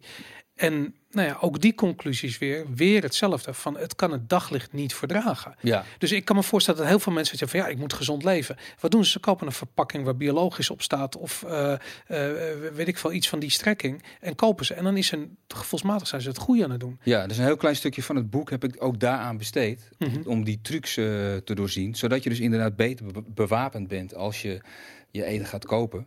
Maar ik heb maar een klein deel gedaan. Want er zijn meerdere boeken over geschreven. En eh, het, is, het is bijna een platgetreden pad. Ik wou juist dingen vertellen die echt nieuw zijn. En die gaan echt over eh, nou, dat je dus weet wat je eet. Dat je snapt hoe het werkt. En hoe je ka- kan ontsnappen aan dat je je lichaam de ene klap naar, de, aan de andere, naar de andere geeft. Ehm, want dat is wat we in feite doen met, eh, met de moderne voeding. En eh, nou ja, daarom eh, wordt iedereen ook massaal dik en ziek. Ja. En Hoe je daaraan kan ontsnappen. Maar inderdaad, daar heb ik ook een beetje aandacht aan besteed. Want er worden inderdaad natuurlijk allemaal trucs uitgehaald. En aan de andere kant ook weer niet. In, dis- in die zin dat op een gegeven moment was er een uitspraak van Anthony Burgmans, de toenmalige voorzitter, dacht ik, van Unilever. En die zei: een Magnum past, zo'n ijsje, past in een gezond dieet. Toen dacht ik, hé, hey, ergens klopt het wel, ergens klopt dat niet. Toen ben ik erover gaan nadenken. Toen dacht ik, je moet eigenlijk die uitspraak letterlijker nemen dan die is bedoeld. En dan komt die neer op een Magnum past alleen in een gezond dieet. Ja, Als je de hele dag door gezond eet en je eet aan het eind van de dag die Magnum, ja, dan kan je die klap van wat het in feite doet voor je lichaam, kan je best aan. ja, Maar als je al de hele dag door allerlei uitzonderingen hebt gemaakt voor je lichaam zonder dat je het door hebt en zonder dat je dat, want je ziet ook de meest verschrikkelijke dingen in in in eh, in eh, eh, mandjes verdwijnen in de supermarkt met kinderen die Absoluut, dat- ja, ja. door de supermarkt heen slepen, dan is die Magnum misschien wel de knock-out, bij Ja. wijze van spreken. Ehm, dus zo moet, je zo moet je er ook een beetje naar kijken. Eh, het idee voor het boek eh, begon eigenlijk als een eh, eh, documentaire idee. En toen dat niet snel genoeg ging, toen dacht ik, het is eigenlijk zo interessant, ik moet er verder op researchen. En toen is het boek gekomen. En nu is eigenlijk het boek weer ehm, een idee voor een hele documentaire serie die ik het liefst zou doen. Want Ja. een belangrijk deel van het verhaal is eh, iemand die eh 80 jaar geleden, toen het nog goed kon, de hele wereld over is gegaan om de kunst af te kijken bij mensen die van nature gezond waren. ja, En als je in zijn voetspoor treedt Eh, en tegelijkertijd eh, de nieuwste wetenschap erbij pak. Want de ondertitel van het boek is Gezond eten op basis van de oudste kennis en de nieuwste wetenschap. Die oudste kennis is die figuur die de wereld over ging. Mhm. Die ging overal kijken en die zag dat iedereen verschillend at. Want een Maasai en een Maori en een Aboriginal en een Eskimo... die eten natuurlijk allemaal totaal anders. Maar de overeenkomst is dat ze hele grote hoeveelheden vetten, vitamine en mineralen tot zich nemen. Ja, En dat verhaal kan je dus heel beeldend brengen. ja. Want die man heeft ook 19.000 foto's achtergelaten. ja bizar inderdaad. Fantastisch. Price heet dat. Western Price. Western Price. Ja. Eh, in de jaren 20, 30. Ehm, dus als je dat hele verhaal gaat vertellen en je gaat daarna meteen als je toch op reis bent, al die wetenschappers die ik in het boek citeer, meteen ook spreken. Nou, heb je volgens mij een fantastische documentaire. ja. Dus ik, ik hoop dat die op de een of andere manier voor elkaar komt. Nou, daar hebben we het ook veel over gehad. Want ehm, laat ik zo zeggen, als je eh, zo'n documentaire zou willen maken, eh, zitten. Ik bedoel, wat er gebeurd is met jou met de Columbans documentaire. Ja, Ehm, dat ga je hier toch ook krijgen? Ik bedoel, wa- wa- wat, wat ik Unilever. hoop van niet, maar dat zou kunnen, ja. Maar als je kijkt welke bedrijven er nog veel adverteren, Unilever staat volgens mij bovenaan. Die zit niet te wachten op een, eh, op een documentaire met kennis over voeding. Ja, misschien bij de NPO, maar, maar zelfs... Ik, ik heb al wel wat producenten gesproken, maar het is op de een of andere manier toch moeilijk. Ja, het is extreem moeilijk. Ja, Terwijl je denkt, voeding, een populair onderwerp, eh, het is eh, echt nieuw. Eh, je kan ook allerlei tests doen met mensen, waardoor het heel spannend wordt ook voor de kijker. Die kan ook zelf meedoen, bij wijze Ja. van spreken. En je wordt ook echt beter. ja, Dus je bent ziek, maar je wordt beter door gezond te eten. Ik ben nu bezig met een artikel erover. Allerlei mensen met de meest verschrikkelijke aandoeningen, die zijn door gezond eten. Eh, die die eh, hebben ge- geen medicijnen meer nodig. Eh, nou ja, dus soms worden ze al in no time beter. Ja. Diabetes is een bekend voorbeeld. Ja. Maar ik heb zelfs mensen gesproken met MS. Nou ja, allerlei andere zaken. Ga het nog verder uitzoeken. Maar je kan dus ook die tests inbouwen. Het kan een heel super interessant programma wat worden. bedoel je met gezond eten precies? Nou ja, in mijn geval zeg ik, eh, eet volgens, de, volgens het boek. En het boek eh, kijkt dus de kunst af bij mensen die van nature gezond waren. Ja. Ehm, en die aten dus allemaal totaal verschillend. Maar de overeenkomst was dus die hele grote hoeveelheden vetten, vitamine, mineralen. Dat kunnen wij van ze leren. Dat kunnen wij dus nadoen. Ja, En dat wordt dus bevestigd. Een soort boog is dat in het boek door die nieuwste wetenschap. Mhm. En ik merk dat we eigenlijk in het midden zitten van die boog. ja. We maken te weinig gebruik van die oudste kennis. We maken te weinig gebruik van de nieuwste wetenschap. Om de een of andere reden. ja. Ehm, en op allerlei deelgebieden ehm, eh, gaan we dus de mist in. En dat zie je dus terug in, ehm, nou ja, in, in, in die ziektecijfers. Ja. Die de pan uitreizen. En eh, dat het niet meer betaalbaar wordt. Ja, ik, we, we hebben het vorige week ook een klein beetje over gehad. Wat ik heel erg zie gebeuren. En ik heb zelf diabetes. En ik zie hoe de behandelingstrajecten eruit zien. Ehm, die zien er namelijk bijna niet uit. Weet je, die zijn eh, gericht op medicijnen. Ja. Ehm, dan, dan is er wel eh, absoluut, er zijn groepen bezig met begeleiding en dan heb je het over gezond eten en sporten. Ehm, maar ik heb het idee dat de, de, de eh, balans bestaat uit drie, de- drie pilaren. Voeding, beweging en psyche. En psyche, er zit ook stress zit daarin. Mhm. En die drie dingen die moeten met elkaar, ehm, ja, die moeten hetzelfde zijn ingericht. Mhm. Weet je, je kan niet zeggen dat je op zo'n manier gewired bent dat je van eten gelukkig wordt en vervolgens zeggen van ja, maar ik ga niet meer eten. Want dan word je ongelukkig en dan ga je vroeg of later toch weer eten, want je wordt er gelukkig van. Dat heb je gewoon nodig. Je hebt die serotonine boost nodig. En eh, als je niet dat aanpakt, dan kan je bewegen wat je wil. Maar als jij niet gezond eet, dan, dan die, die uren die je in de sportschool doorbrengt, ja, dat, dat, dat is weggegooide tijd. Daar heb je helemaal niks aan. Dus die drie dingen hebben Mm. allemaal met elkaar te maken. En daarom heb ik, heb ik altijd zoiets van ja, die, ehm, die drie dingen. Drie dingen zijn fucking ingewikkeld. Weet je, het is al moeilijk om één ding goed te krijgen. Die voeding bijvoorbeeld. Of beweging is fucking moeilijk. Laat staan drie dingen goed krijgen. Dat is zo'n bijna onmogelijke opgave.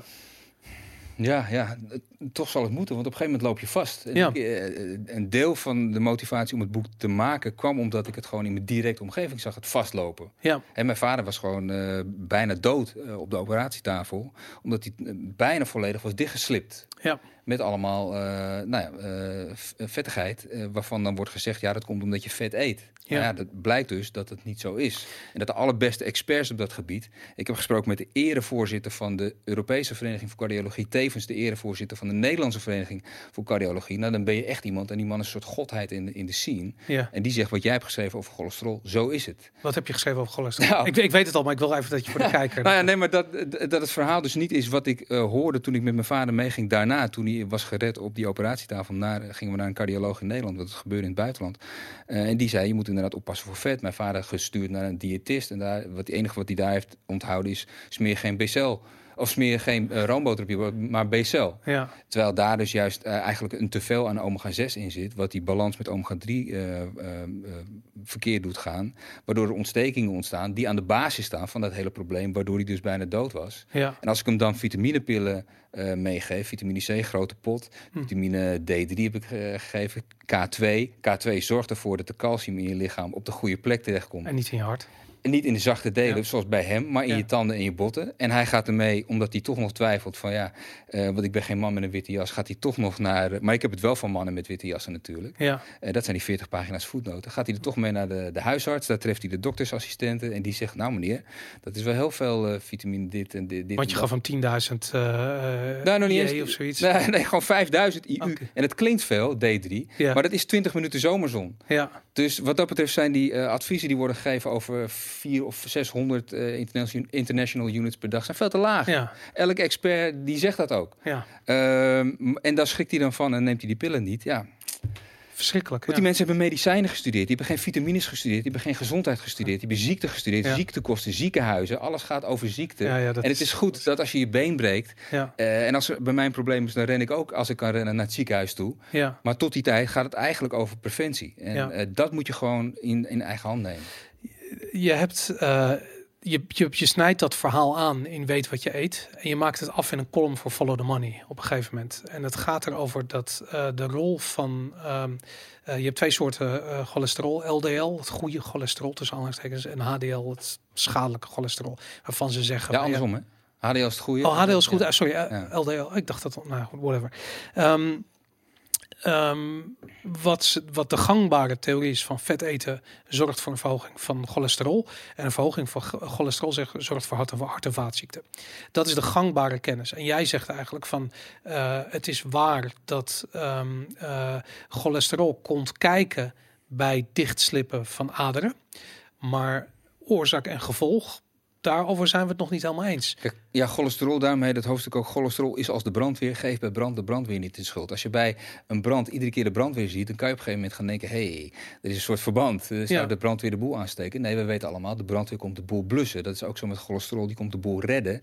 Nadat jij eh, te veel ontstekingen hebt doen ontstaan door bijvoorbeeld te veel suiker of door een slechte omega-3, omega-6 balans. Eh, en dan wil cholesterol de boel blijven redden. Maar bij zo iemand als mijn vader, echt een zoete kou, blijft die, die stroom maar Ja. komen. Of met roken. Ja. Blijft die stroom maar komen. En dan gaat het op een gegeven moment gaat het systeem mis. Ja, Hè? En, ehm, maar is, is daar, wat voor onderzoek is daarna gedaan? Och joh, er is zo ontzettend veel onderzoek aan gedaan. Eh, en, en, en, en, en, en notabene, eh, dus bijvoorbeeld die, die eerder voorzitter van die beide eh, organisaties, die man die echt in het midden van het establishment staat, die zegt dus inderdaad, het, het zit anders dan je denkt. Ja, En eh, ik, ik vroeg dan aan hem, maar hoe is het dan mogelijk dat al die cardiologen dat, of al die cardiologen, ik heb dus heel veel andere cardiologen gesproken, die echt één kop boven een artikel was, ik schaam mij. oh ja? Ja, die man die vertelde echt serieus met een traan in zijn ogen. Een, een, een tachtiger die nog elke dag bijna als boetedoening onderzoek deed in zijn eigen huis. Ja, Eh, want het is goed verdienen als eh, cardioloog. Had een heel, heel, mooi laboratorium. Eh, onderzoek deed om nog maar weer extra, extra informatie naar buiten te brengen. Dus eigenlijk als boetedoening voor al die adviezen die hij vroeger had gegeven. ja. Inderdaad in de lijn van... eh, pas op met, eh, met boter en verzadigd vet en al dat soort dingen. En ze smeren het zelf eh, dik op een brood nu. ja. Omdat ze snappen hoe het wel zit. Dus het, het verhaal is vet eten is juist gezond. Ja, niet, En- ja, het hangt natuurlijk wel vanaf. Van, eh, ik bedoel, patat met is geen. eh, Dat is ook vet. andere vetten, ja. Ja, dat zijn juist weer die omega-6 eh, vetten. ehm, omdat die plantaardige olies waarin dat de patat is gebakken, die, die kunnen er helemaal niet tegen. Maar verzadigde vetten zoals bijvoorbeeld in roomboter of kokosolie, allemaal uitstekend. Ik, ik ken iemand die nam letterlijk een soeplepel, eh, gewoon, gewoon, gewoon een, een, een lepel kokosolie op een dag. Ja, moet ik heb gehoord dat een heel beroemd fotomodel dat ook regelmatig deed. Eh, want je zit er snel van vol. Het, het, het, het zit vol met goede, goede stoffen. Eh, ik, ik, ik bak en braad alles in de kokosolie. Ja. Ehm, En, ehm, want ik, ik weet wel, je hebt in een van je, eh, van je verhalen heb je gezegd, en ik weet niet meer of dat the Money was of dat dat eh, weet wat je eet, waar dat in stond, maar dat er een groot onderzoek is geweest in Zweden op een gegeven moment. Waarbij ze eh, mensen die, gestorven, die stierven aan een hartaanval of gestorven zijn aan een hartaanval hebben onderzocht, een bloedtest hebben gedaan om te kijken hoe het zat met hun cholesterol. En minder dan de helft had een verhoogd cholesterol. Ja, ik heb gehoord van, eh, van artsen die, die zeggen... ja, de, we hebben mensen op de operatietafel met een heel goed cholesterol... met een heel slecht cholesterol. Eh, er is eigenlijk geen pijl op te trekken. Waar je echt naar moet kijken, als je, ook voor jezelf, als je wil weten, doe ik het goed, doe ik het verkeerd, is hoe zit het met die ontstekingen? Ja. En hoe zie je dat? Hoe meet je dat? Ja, ik, eh, dat, dat weet ik niet, niet precies. Maar ik heb me wel ooit een keer eh, laten meten op mijn- hart en vaten. Maar dat is echt lang geleden met een soort Groupon actie. en, en toen zei ze, meneer, als u zo doorgaat, wordt u 110. Dus dat was allemaal nog schoon. Want Ja. ik dacht, ik eh, ben zoon van een, eh nou, een Zit patiënt. in de familie, ja. Ja, misschien zit het in de familie. Ik ga dat Ja. even checken. Maar dat was allemaal nog goed. Omdat je dus gewoon goed, ge- gezond eet. En mijn- En kan je dat herstellen? Ik bedoel, in het geval van je vader, die, die, die eh, op de operatietafel gelegen heeft, eh, kun je dat herstellen? Eh, nou, ik denk als je structureel daarna eh, gezond gaat eten en die K2 eh, goed toevoegt, waardoor die calcium op de goede plekken terecht gaat komen. Ik denk dat je dan wel langzamerhand steeds gezonder kan worden. Ja, absoluut. Ja. Dus het, je kunt herstellen van dit soort. Want dat is ook wat je zei, van je bent bezig met mensen die ziek zijn, die aan het genezen zijn door middel van voeding. Ja. Dat daar zie je dat herstel optreden. Ik bedoel, ik kijk omheen, ik zie een maatschappij die ziek is hoor. Ik zie letterlijk, eh, eh, ik, kijk, in Nederland valt het met overgewicht relatief nog wel mee. Weet je, ik bedoel, er zijn mensen die heel. Maar als je kijkt hoe mensen bezig zijn met voeding, dat is gewoon dat dat ga- gaat echt helemaal nergens over. En dan denk ik gewoon van ja, is het mogelijk om een hele maatschappij bewust te krijgen en eh, te genezen van eh, de, de, de metaboolsyndromen. En Het de- is echt bewustwording. Eigenlijk zijn al die onderwerpen waar we het over hebben gehad en de manier hoe we erover spraken, vormen van bewustwording. Ja. Vergroot je bewustzijn. Eh, en dan ga je vanzelf eigenlijk eh, je verantwoordelijkheid pakken eh, en voor eh, je omgeving. Eh, en ik probeer het dan op een nog groter niveau te doen door bijvoorbeeld eh, een boek te schrijven of een, eh, een tv-idee te bedenken. Inderdaad, net als wat jij hebt, dit idee van, je- van, je, van je ziet dat het werkt ja, en dan wil je het uitdragen. ja, maar uiteindelijk moet iedereen het zelf soort van internaliseren en snappen. En, ehm, persoonlijke verantwoordelijkheid nemen voor zijn Ja, eigen leven, kennis en gezondheid. Maar het is wel triest dat, nou ja, dat, dat de overheden waar we ons eh, vertrouwen in hebben gesteld, want eh, het, het is allemaal een hoop gedoe om het uit te zoeken. En het is zelfs nog gedoe om zo'n boek te lezen. Ja, Dat die met de verkeerde adviezen komen. ja, want dat, ik vind dat heel, je, je slaat de spijker op zijn kop. Het gaat over bewustwording. En ik denk dat eh, bewustwording begint op een gegeven moment bij iets. Weet je, en of dat nou iemand in je omgeving is die bijvoorbeeld ziek wordt, of dat er een, een, een, een, een geopolitieke eh, eh, eh, ramp ergens plaatsvindt en je vraagt je af hoe het komt. Ehm, het maakt niet zo uit, niet zoveel uit wat het is, maar op een gegeven moment begint iets. die Exact, dat heb ik zo vaak gehoord bij mensen. Die hebben een trigger gehad. Ja, Eh, en dan gaat het hele balletje rollen op allerlei vlakken. wat was jouw trigger?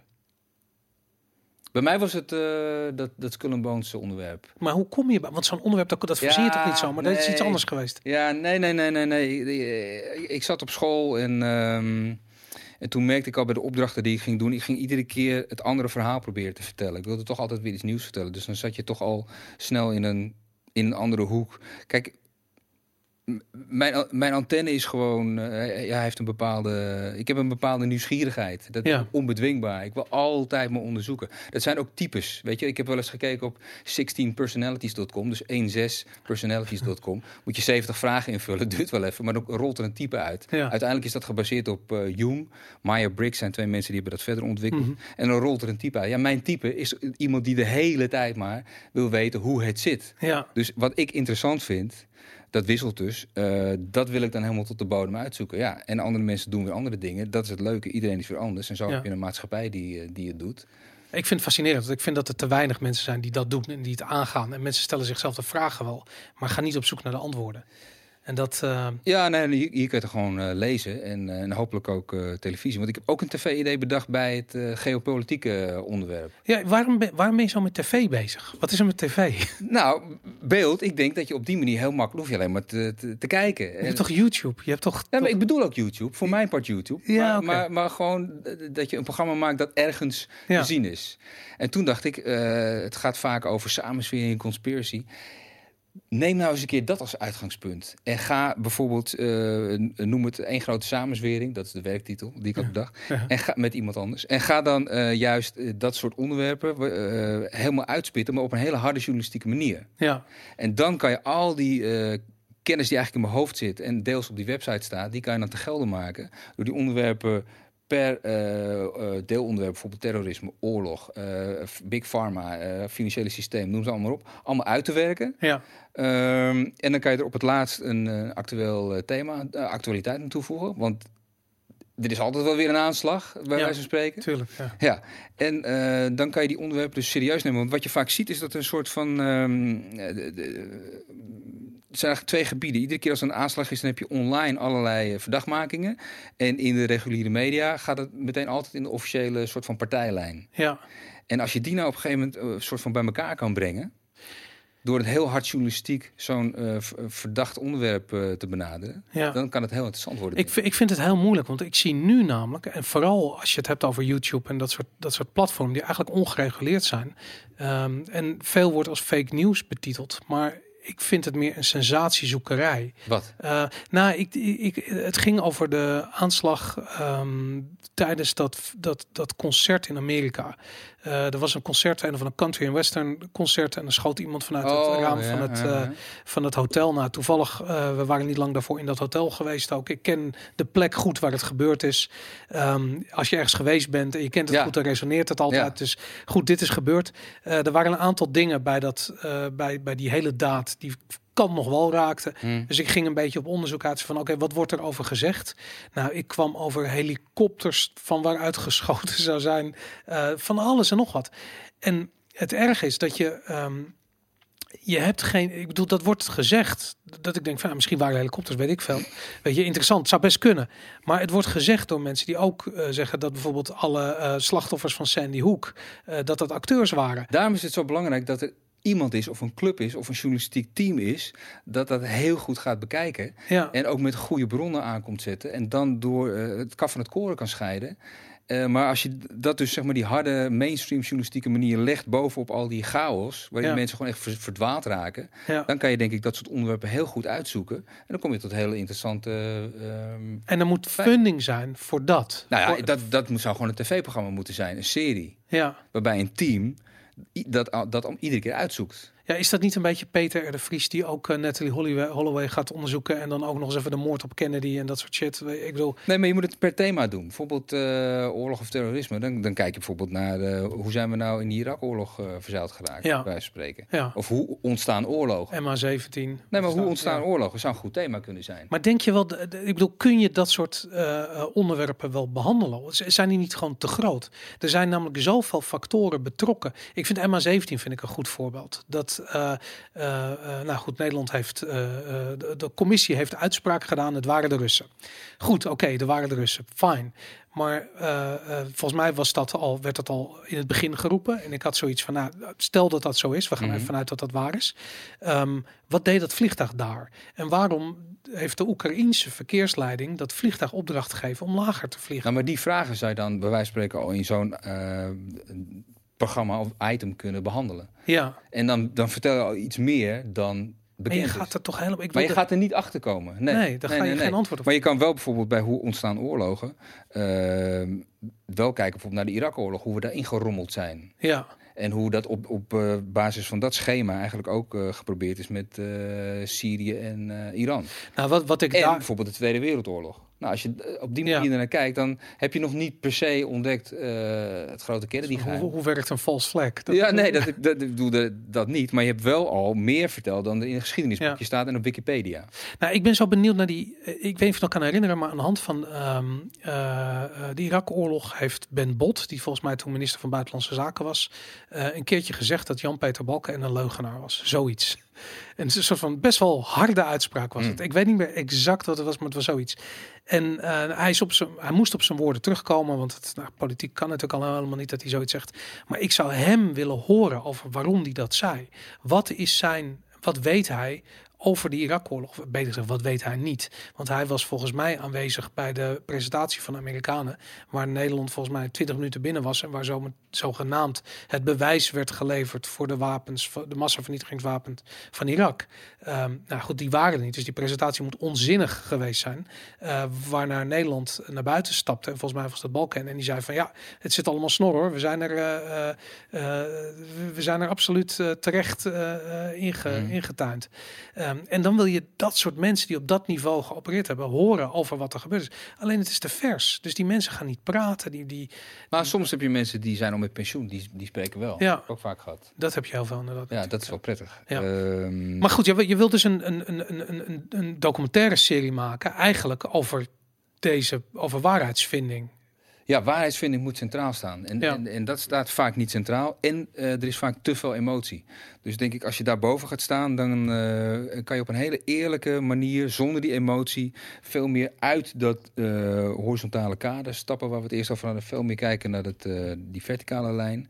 En dan kun je het hebben over al dat soort deelonderwerpen. Ja. En wat licht werpen op die, eh, op die onderwerpen. En even terug naar die verticale lijn. Weet je, dat, dat het idee dat discussies in onze maatschappij van links naar rechts gevoerd worden. Dat, dat zijn de twee eh, eh, gepolariseerde zwart-witte tegenstellingen. Daarbinnen wordt gediscussieerd. Terwijl de werkelijke machtsverhouding dus van onder naar boven Ja. loopt. Of van boven naar onder loopt eigenlijk om bij te zijn. Ehm, we, we- het is heel veel korte sprake gekomen aan het begin. Toen zei het al van ehm, eh, Occupy, de Occupy-beweging, is eigenlijk sinds lange tijd een van de weinige ehm, organisaties die zich eh, gericht heeft op dat Ja, horizontale. Wij zagen dat. Zij zagen dat. Fascinerend. Zij noemden het de 1%. Ja, De- ja, inderdaad. dat is het. Ja, en zij zijn. Ehm, en ik had toen ik het zag, ze, nou ja, goed, ze hadden Occupy Wall Street. Zaten bij mijn weten eh, nog geen 200 eh, zwerverachtige eh, hippies in een tent in een park. En ik heb precies van bedreigen die nou werkelijk het Amerikaanse establishment. Maar ze zijn me een partijtje hard aangepakt. Dat is niet normaal. Ja. En later is ook duidelijk geworden dat dat gebeurde, dat er Amerikaanse agenten waren die een eenheid vormden met als doel om protest te escaleren, zodat ze gewoon iedereen in de bak konden flikkeren en dan was het ja. protest klaar. Eh zat verder niet, ja, misschien wel, misschien niet een politieke bedoeling achter, maar het was gewoon een hele efficiënte manier om eh, eh, protestbetogingen de kiem in te smoren. En bij hun is dat voor het eerst toegepast. En ik had echt zoiets van, ja, maar waarom is het zo zeldzaam dat er, van, dat er horizontaal gekeken wordt? Omdat, het, omdat het heel verleidelijk is om op dat verticale vlak te blijven zitten.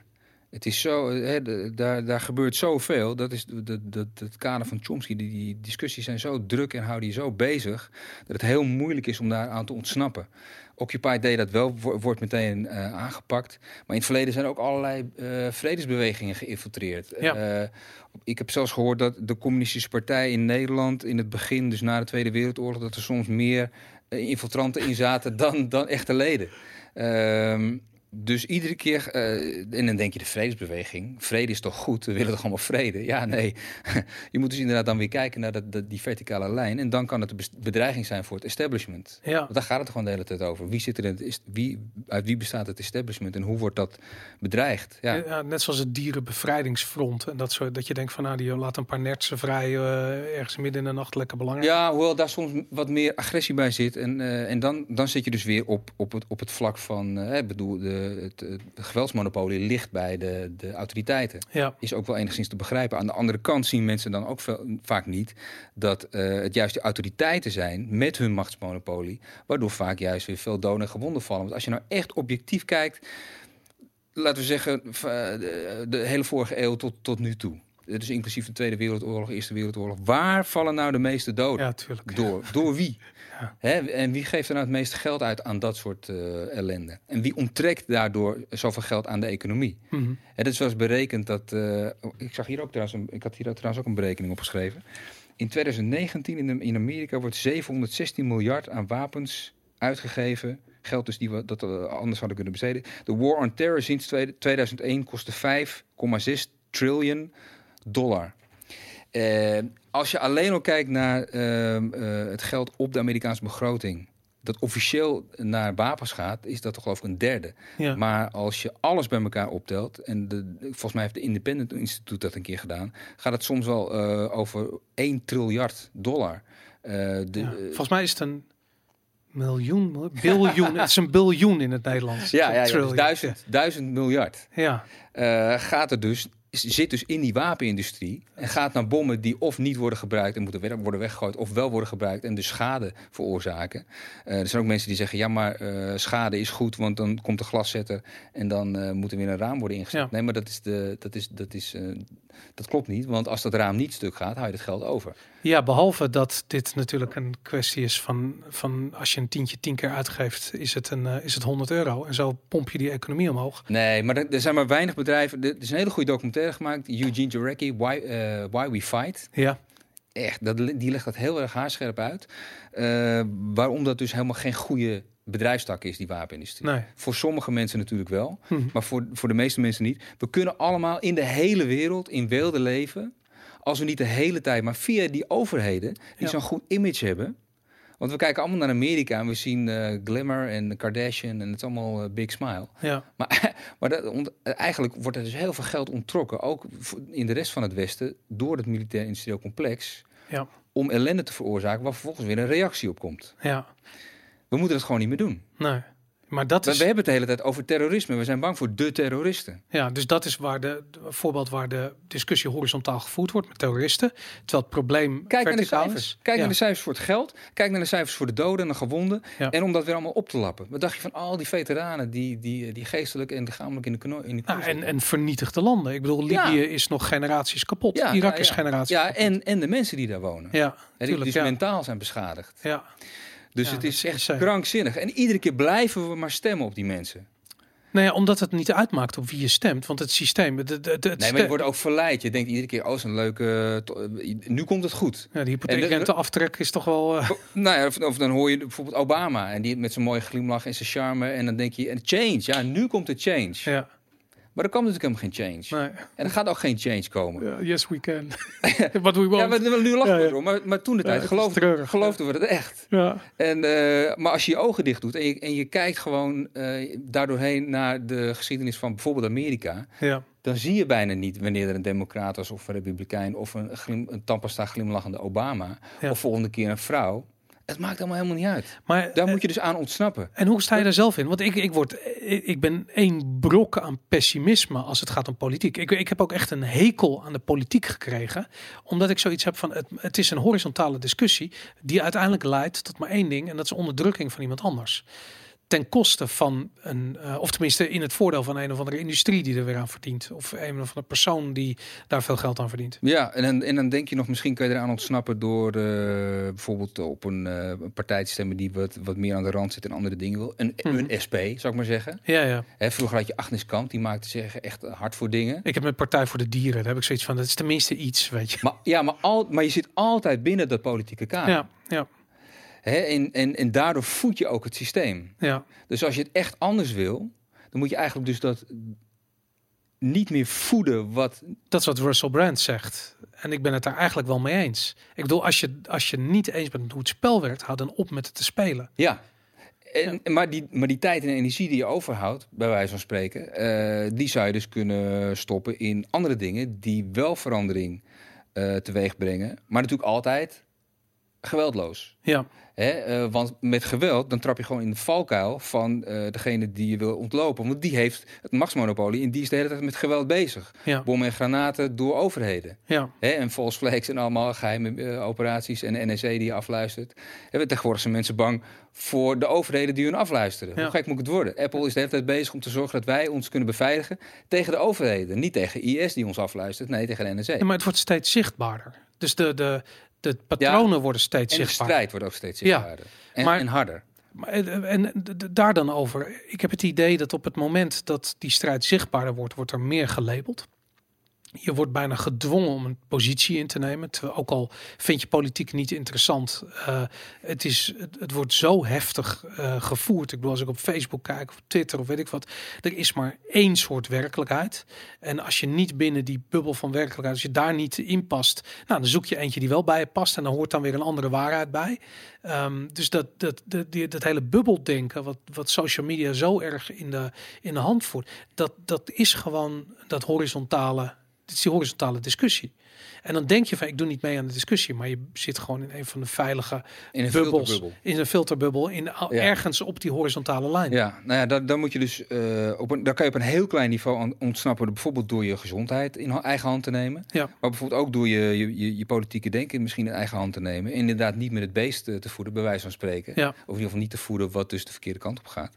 Maar eh, ik denk, ik zeg altijd, de progressie zit in de marge. Ja, Hè? En de progressie zit niet in het midden.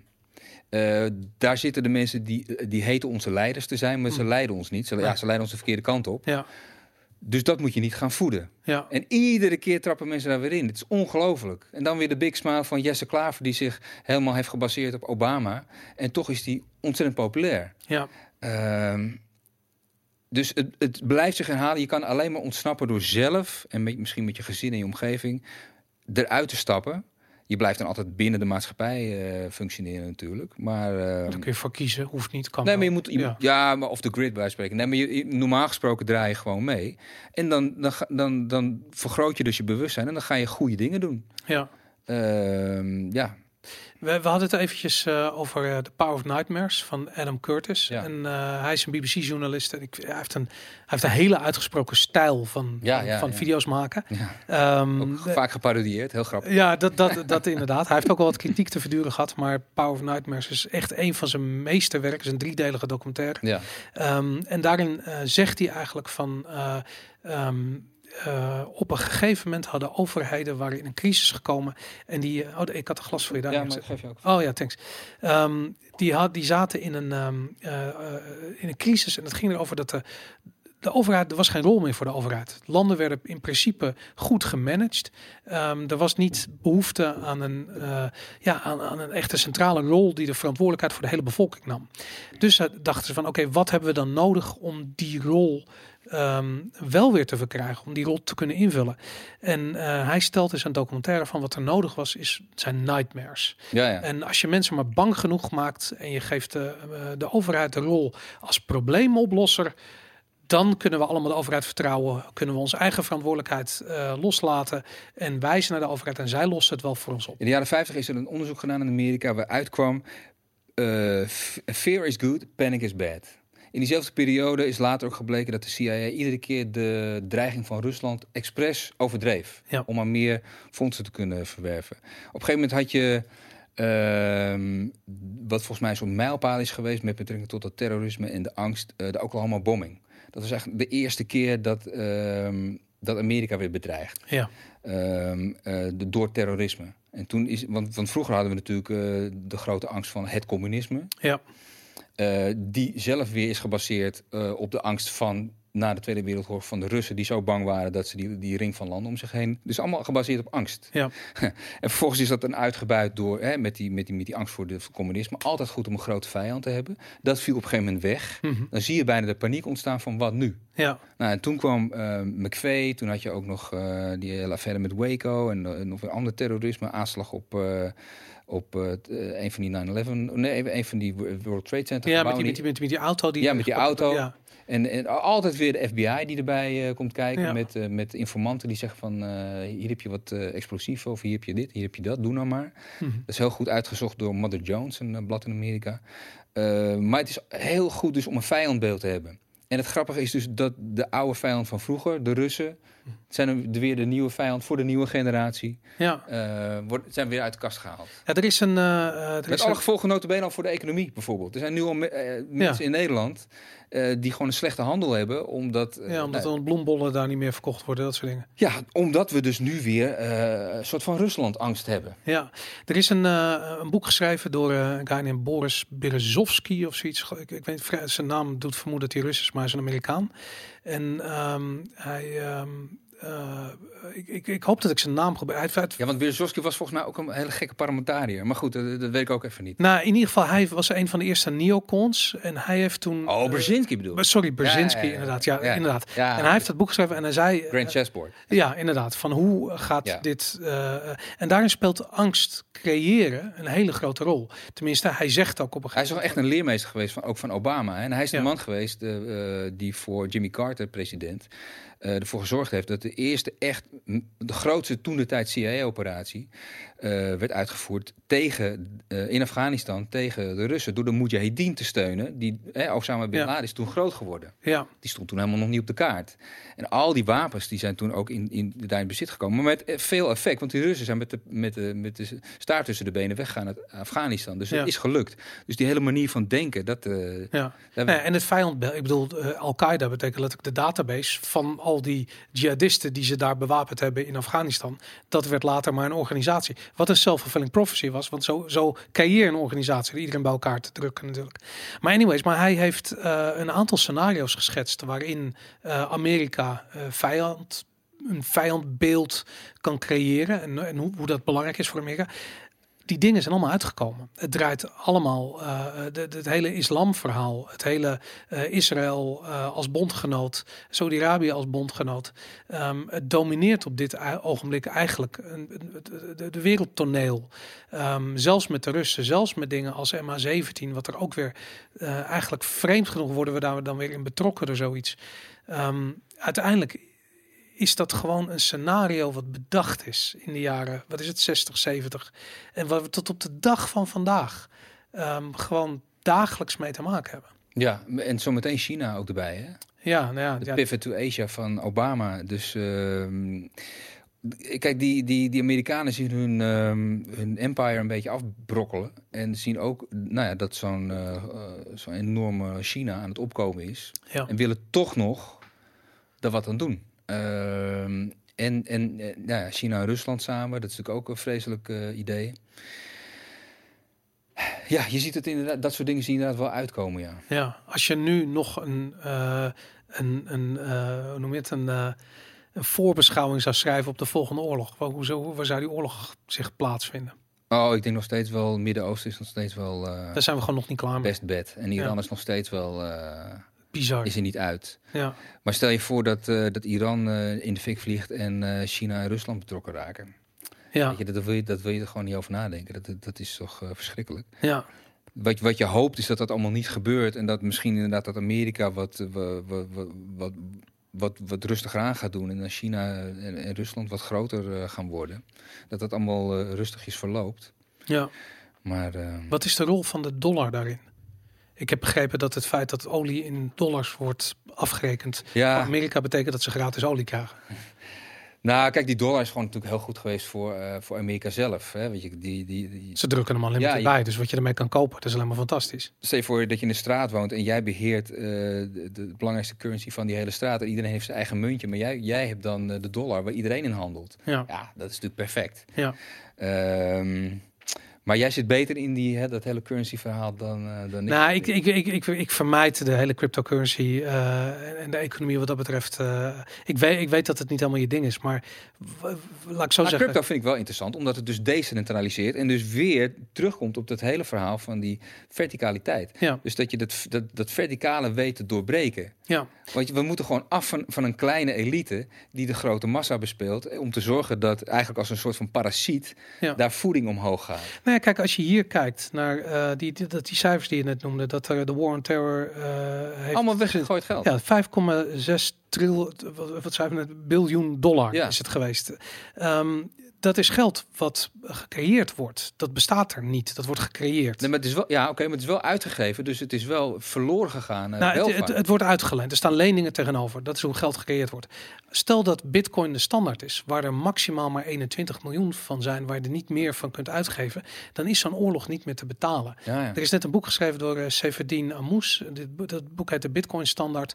En dat, dat is vrij historisch. En dan zegt hij ook in de tijden toen wij nog een munt had die gekoppeld was aan de eh, goudstandaard. Dus toen we de goudstandaard hadden gekoppeld aan goud, eh, waren er niet zoveel oorlogen, omdat ze gewoon domweg niet te betalen waren. Mm. En ehm, ja, dat is eh, op een gegeven moment is die goudstandaard natuurlijk Ja. losgelaten. Ja, en kijken waar we nu zijn. Ik bedoel, de geld speelt geen rol meer. Dat is letterlijk wat we in onze economie. Daar plukken we ook de vruchten van. Want ja, het is. Het speelt letterlijk geen, rol. Eh, er is gewoon zoveel geld. Als je kijkt naar Amsterdam, is volledig gerestaureerd. Dat was, eh, eh, ik, ik ben opgegroeid in Amsterdam eind jaren 70. En toen was ik, ik stapte letterlijk over de junks als ik naar school ging als klein jongetje. De, ik ben opgegroeid in de in de Nieuwmarktbuurt eh bij het Waterplein. Nou, dat, dat, dat, was, dat was gewoon één grote tyfusbende. Ja, ja, waar ja. al die huizen waren allemaal gestut met palen, kan ik me herinneren. Als het niet brakig. Ik, ik kan me herinneren als je naar eh Artis liep, voorbij dat slootje naar Artis, waar je nu de Hoogte Kadijk hebt. Dat was gewoon ghetto. Dat was pakhuizen die leeg stonden en krakers en junks en weet ik veel wat. En als je nu kijkt, het is fucking de tweede gouden eeuw, weet je. De hele stad is gerenoveerd. En als je kijkt wat... Maar de welvaart is, is niet eerlijk verdeeld. Het, dat, dit, dit zijn wel feiten, maar het had Ja. wel veel beter gekund. Het is ook niet eerlijk Het had verdeeld. veel beter gekund en het had veel beter verdeeld kunnen worden. Ja, eh, wat eerlijk verdeeld is, dat, laat ik zo zeggen, er is een bepaalde toegang tot geld.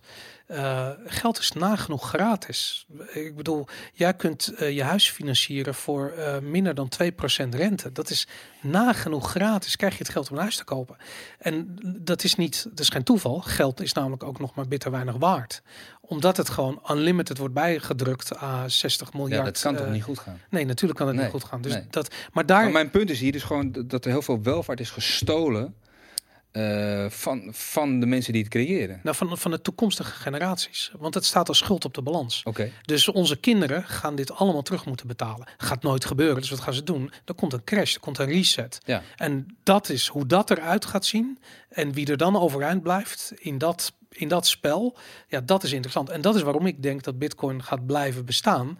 Want het is letterlijk, het is die, het, het is die reset. Het is die, die nooduitgang waar je doorheen moet. Of het is goud, of het is Bitcoin. Een van de twee. En ja, weet je, die, die, die, die tent staat in de fik. En iedereen moet door die nooduitgang naar buiten. En wat ik dan hoop is dat, dat we dus dan iets meer uit dat, die verticale lijn komen. Ja, ik, ik, ik hoop het ook. Maar ik, ik- Nee? ja, ik, laat ik zo zeggen, ik hoop het echt. Ik denk niet dat het gaat gebeuren, omdat machtsstructuren niet zomaar veranderen. Ehm, aan de andere kant, als er iets is wat het kan veranderen, dan is het wel een andere economische inrichting van de maatschappij. Ja, want het is heel fundamenteel dit. Ja, Dus als op dat fundamentele vlak eh, een verbetering zou plaatsvinden. Ja, ik Ja. hoop het. Ik, ik weet het ook niet precies. Nou ja, kijk, wa- wat je zou kunnen verwachten misschien, dat kijk, onze politiek is natuurlijk volledig geïnfiltreerd door lobbyisten van grote bedrijven. Weet je, jij probeert een, eh, een televisieprogramma te maken over eh, gezonde voeding en ergens is er iemand bij Unilever die er gewoon een streep doorheen zet. Omdat het, er zijn advertentie-euro's, die gaan naar zo'n zender, zo'n zender heeft belang, die heeft er geen zin in, die wil geen ruzie met een adverteerder, dus je programma wordt eh, afgekeurd, bij wijze van spreken. Ja, dat is tergend en je hebt kans dat dat gaat veranderen, omdat geld schaarser wordt. Betekent niet dat mensen rijker worden. Misschien wel het omgekeerde wat plaats gaat vinden. Uh, maar in ieder geval is er geen geld meer voor oorlogen. En voor onzin. En voor een onbetaalbare Dat ziektekosten. zou al ontzettend schelen. En als in de, in de slipstream de, de verdeling gewoon wat eerlijker wordt. Ja. Dat is voor iedereen beter. Ja, Dus zelfs voor die, voor die parasitaire, elitaire types is dat beter. ja. Eh, het is alleen waarschijnlijk te moeilijk voor hun om dat eh, door te voeren. Ja, het is ook een generatieding, omdat je moet begrijpen dat iets wat digitaal is waarde kan hebben. En het grappige is dat gamers dat uh, al heel vroeg hadden. Omdat als je in een game, weet ik veel, duizend uur steekt in het spelen van World of Warcraft en je hebt een of ander personage gecreëerd en je verkoopt het online of je ziet het ergens online te koop staan, zo'n personage voor 5000 dollar. Nou, mijn moeder die heeft zoiets van, uh, uh, zijn helemaal gek geworden, weet je, 5000 dollar. Terwijl als je al die ja. tijd erin hebt gestoken en je hebt zo'n zo'n personage, snap dat, ja. dan snap je dat. Ja. Dus de, de perceptie van, van, van waarde van digitale objecten is bij gamers al heel vroeg uh, aanwezig. Dus dat is interessant. Maar goed, dat, het is een beetje een zijsprong. En dat, het is misschien ook wel een van de onderwerpen die ik, die ik mis in je boeken. Een soort van, hey, misschien de, de economie. En, en dat onderwerp is iets waar je persoonlijke... Ja, ik heb er op Deep Journal veel... Ik, ik was ongeveer de eerste die met uh, middelkoop sprak. Ja. Niemand had interesse in hem. Ja. Uh, dus wij gingen met elkaar praten. En toen kwam, uh, heeft hij daarna dat eerste boek geschreven, Als de dollar valt. Ja.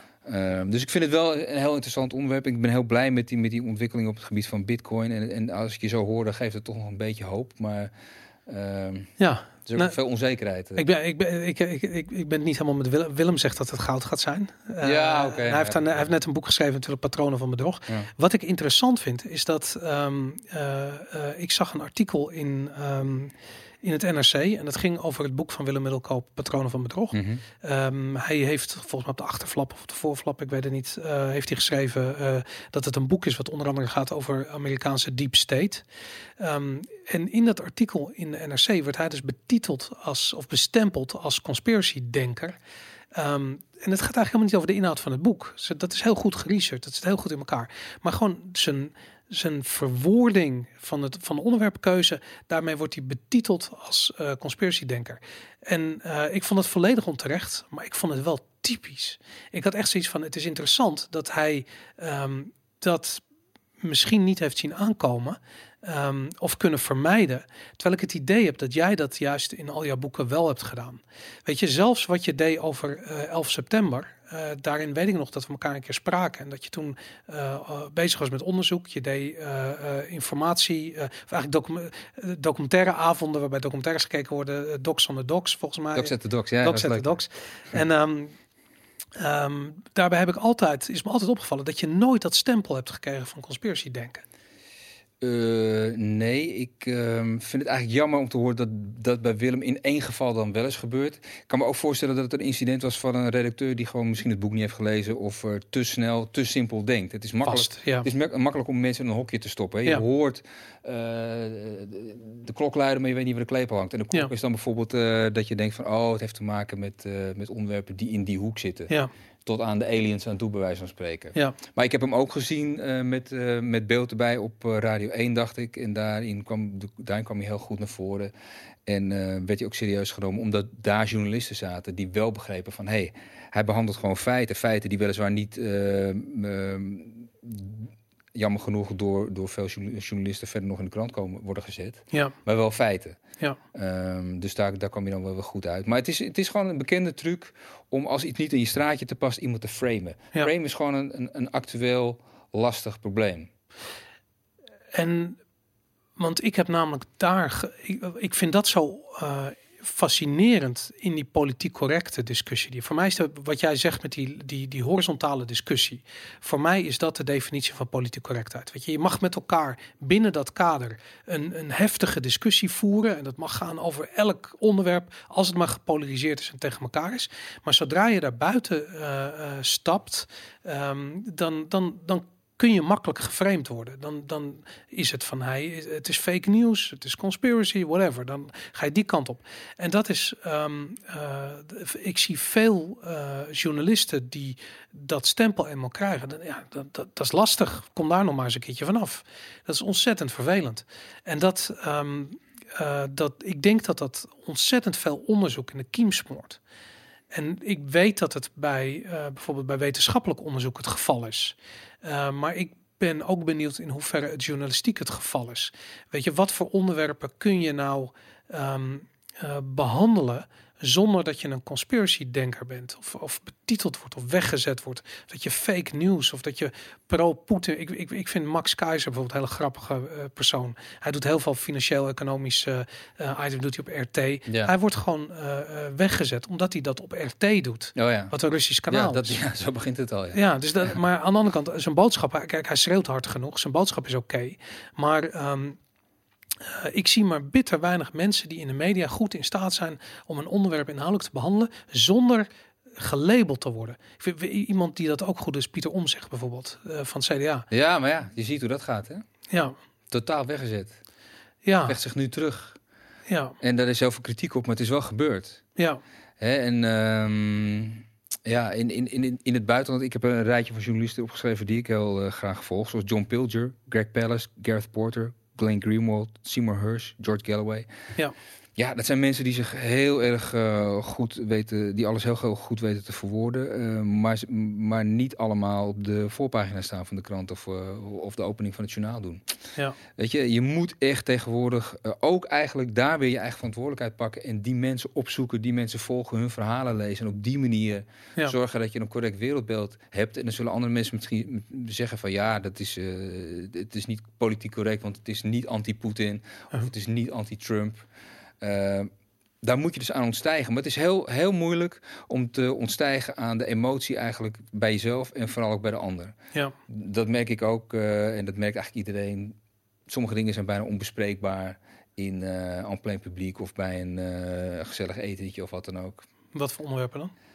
In een podcast kan je dat makkelijk.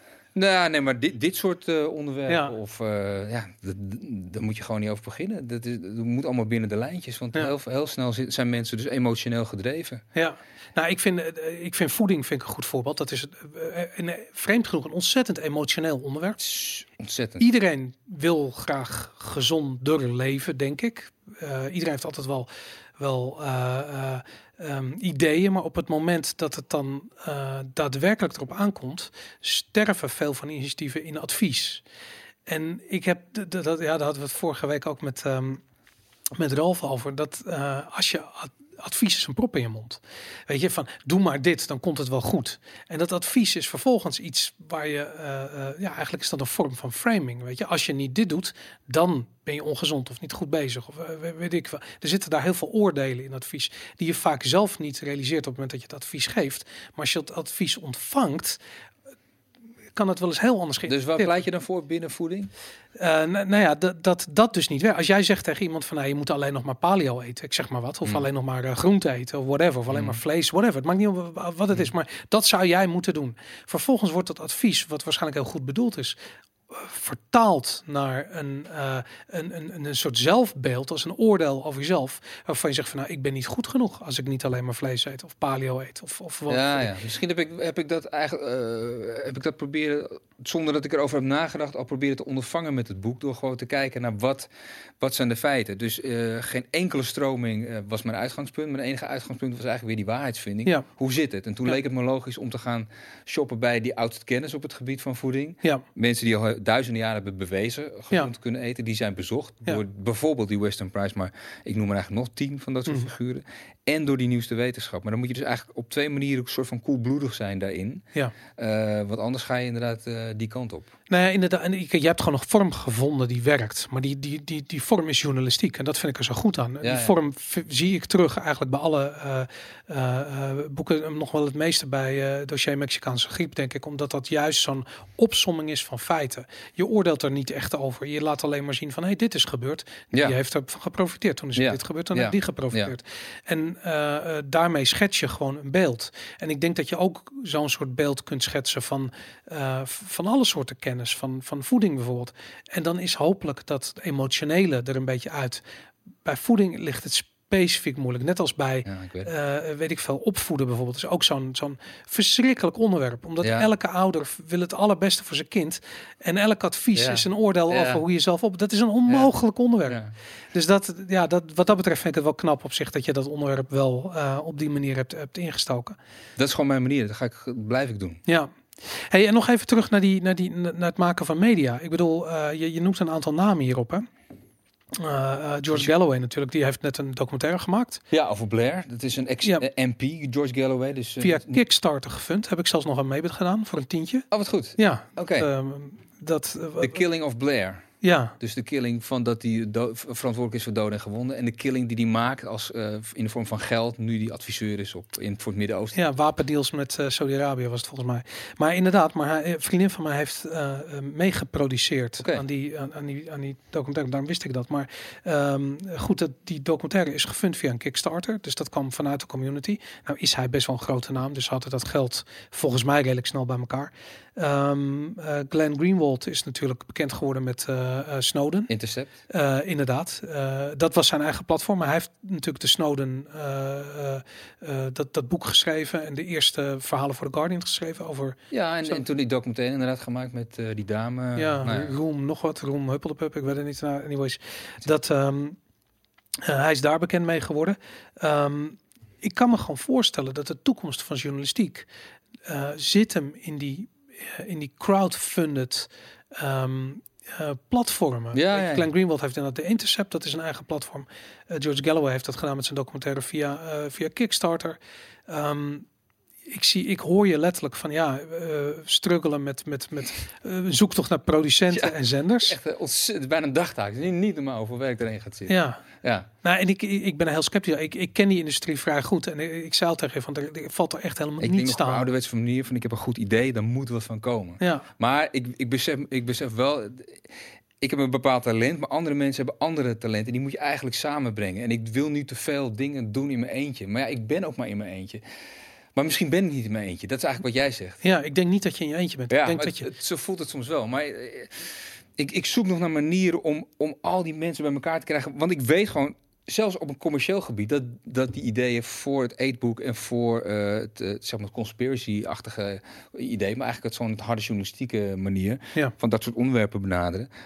Ik heb zelfs nog een show variant daarvan bedacht, dat je een, een show van een maakt. spelshow. Ja, nou, echt Kom naar een- beneden, sla je slag. nou, maar echt een show. En zelfs nog waarmee je door de theaters kan in Nederland. Maar goed, Ah, op die manier, ja, ja. Oh, Kan ook nog. Maar Ja. je kan er ook een tv-show van maken. Ja. Eh, ik weet gewoon dat dat commercieel kan zijn en geld kan opleveren. Ja, Maar ja, ik, ik heb geen. eh, dat, dat, dat kost ook hartstikke veel geld om dat te doen. Dat heb ik. Ik heb geen tonnen. Ja. Eh, ik heb geen zendtijd. Dus het is. Ik zou, misschien dat hier iemand luistert. Of, of hoe dan Ja. ook. Ik weet niet hoe een koe een haas vangt. Maar dat dat op de een of andere manier bij elkaar komt. Ja, ja want je hebt namelijk eh, eh, jarenlang heb je je eigen website gedaan. Ja, ja, ja. Waanzinnig veel tijd ingestoken. Ja, en toen kreeg ik van de week, wat kreeg ik Nou een ja. mailtje van ik stop ermee. Nou dat ja. is van precies op het moment dat je eigenlijk de toekomst zie je dat dat journalisten beginnen hun eigen platform, omdat ze gewoon zien van ja dat is de enige manier om mijn content te monetizen.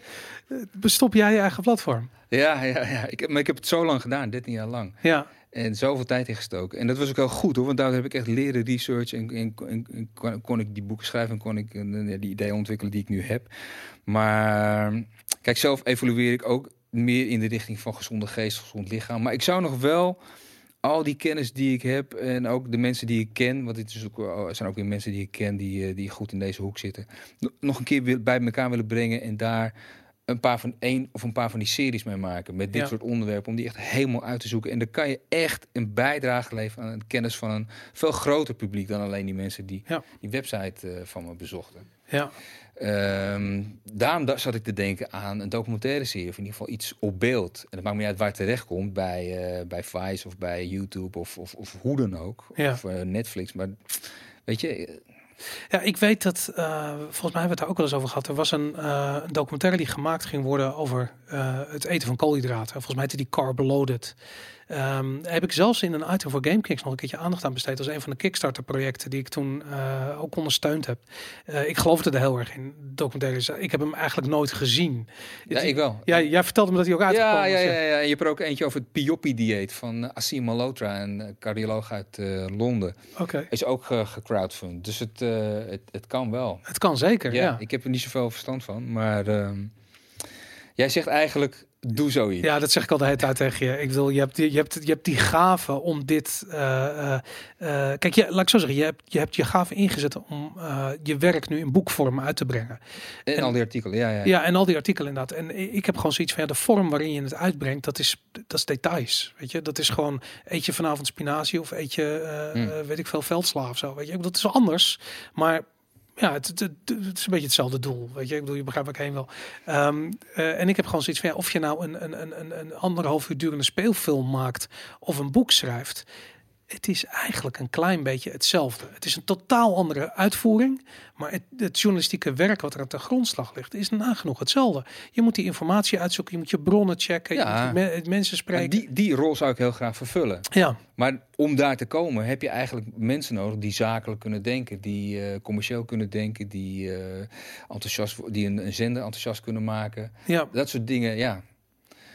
Ja ik, ik, Ik, heb mijn ik, talenten niet echt. nee, nee, ik heb zoiets van die zenders, die, maar dat is gewoon een beetje Nou ja, zenders, maar... eh, de ja. platformen. platform, ja, ja. inderdaad. Ja, ja. Nou goed, dat, eh, dat, daar moeten we gewoon nog even over doorspraken. Want ik, ik, ik, heb, ik heb heel veel ideeën, maar ik, weet niet wat je eraan hebt. Maar ik kan me gewoon voorstellen. maar jij zit wel in die zakelijk. Jij bent wel een zakenman. Nou ja, ik, wij zijn met GameKings. Ja, nou ja, dat is eh, hartstikke succesvol. eh, kijk, GameKings, ja, maar GameKings was, was altijd gesponsord. Weet je, dan hadden we sponsoren en die betaalden de televisieproductie. En daarvan hadden we de studio en de mensen in dienst. En deden we, maakten ook online content.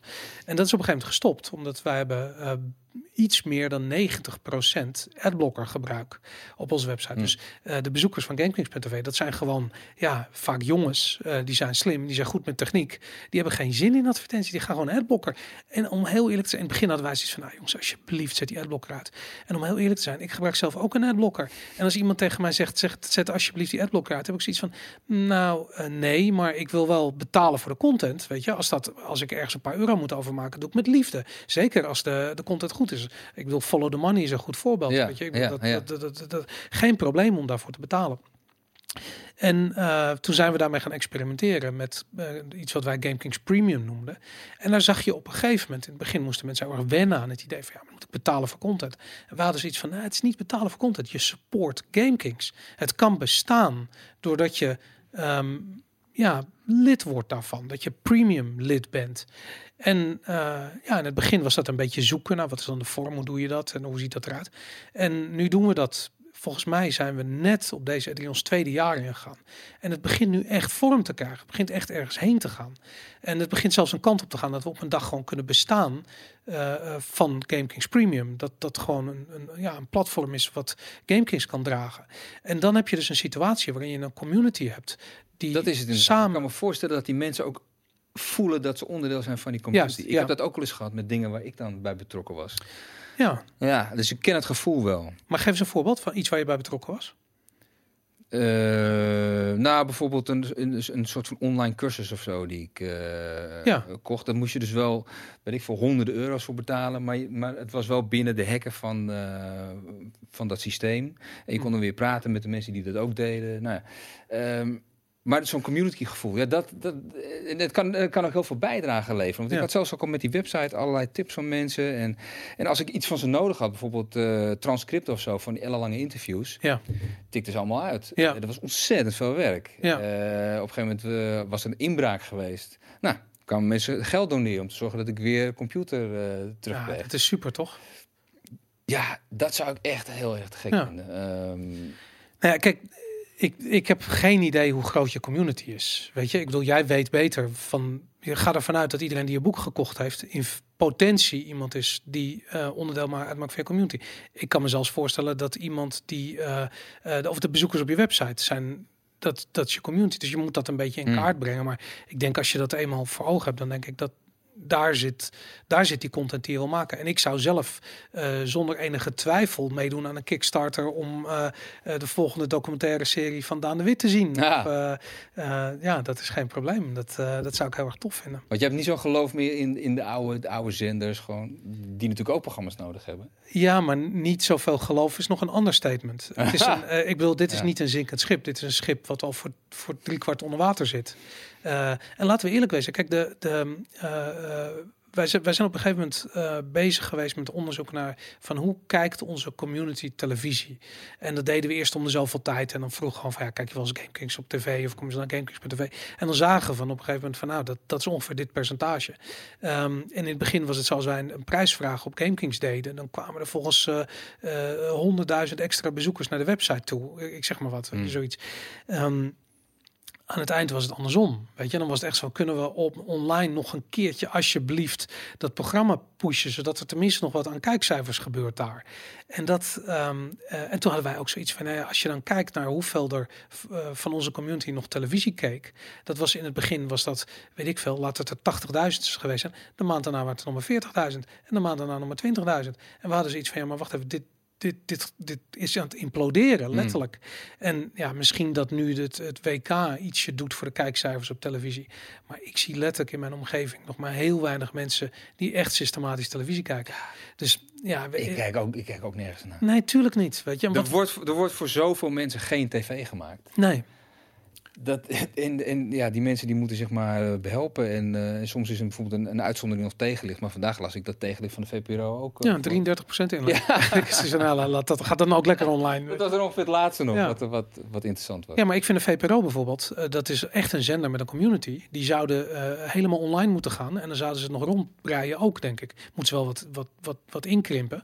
Maar dat zou gewoon kunnen. Net als dat kranten in feite ook door de community betaald zouden worden. Omdat als je een krant koopt, betaal je natuurlijk voor de content die erin staat. Hmm. En dit- dat papier kan weg. Dat kan allemaal online. Weet je? En dan zijn mensen gewoon aan het betalen voor content online. De correspondent is dat aan het doen. Follow the money doet dat. Ehm, dus ik denk uiteindelijk van ja, je gaat al die communities die, die geïnteresseerd zijn in bepaalde soorten content. En ja, dat, dat zijn de, de mensen die je, dit zijn de mensen die je boeken willen lezen, die willen de verhalen horen. Ja, die, het is logisch dat die ook ehm, gaan bijdragen aan de productie ervan. Hmm. Oké. Maar goed, dat is, eh, klinkt natuurlijk heel erg als advies. En eh, zoals ik al zei, advies is een prop in je mond. Dus het is, eh, neem het vooral met de korrel zout. Ik denk niet dat er één waarheid is. Maar het is een beetje de oplossing die Nee, wij... maar ik zoek echt naar, naar een manier om het voor elkaar te krijgen. Ik weet gewoon, ik heb een goed idee. Het kan commercieel zijn. Hoe, krijg je, hoe ga je van A naar B? Heb je wel eens een Kickstarter gedaan? Heb je het wel eens overwogen om dat te doen? Nou, niet echt. Maar ik, ik vind het op zich heel sympathiek. Ja, Dus eh, ik, sta er wel positief tegenover. ja ik bedoel, eh, mensen kunnen bijdragen. En als, ze niet, als je je doel niet haalt, dan krijg je geld terug. Ja. Dan, dan doe je het niet. Ja. Of je besluit om het toch te doen voor minder, whatever. Ik bedoel, je kunt al zelf uiteindelijk een keuze maken. Of je maakt geen serie, maar je maakt één documentaire. Kan ook. Dat kan ook. Of ja, hoe je wilt. Ja, ik heb laatst op eh, een website voor de kunst heb ik eh, een, een stripboekmaker gesupport die vier stripboeken wilde maken. En ik vond het zijn artwork zo mooi. En ik had zoiets van, fuck it, ik wil dit gewoon super. Ik hoef niet per se stripboeken, maar ik vind het gewoon super cool. Het was Ja. twee tientjes. Ik koop die stripboeken alvast. Hij staat nu aan het maken. Nou, Geweldig. had een donatiegoal van 5000 euro. Hij heeft het gehaald. Ja. Ik heb volgens mij 20 euro bijgedragen en nu krijg ik zometeen vier stripboeken. En ik vind het super cool. Te- Want ze zijn iets meer van mij ook. Weet je, ik bedoel, als ik ze achteraf had gekocht, dan heeft hij ze niet gemaakt met mij in gedachten. En nu wel. Ja. Dat is super En dan cool. was het er niet geweest. Hoe Was het er niet geweest, ja. Vreselijk. Ja, nou, ik vind dat, ik vind dat super tof. Ja, dat, eh, Ja, nou.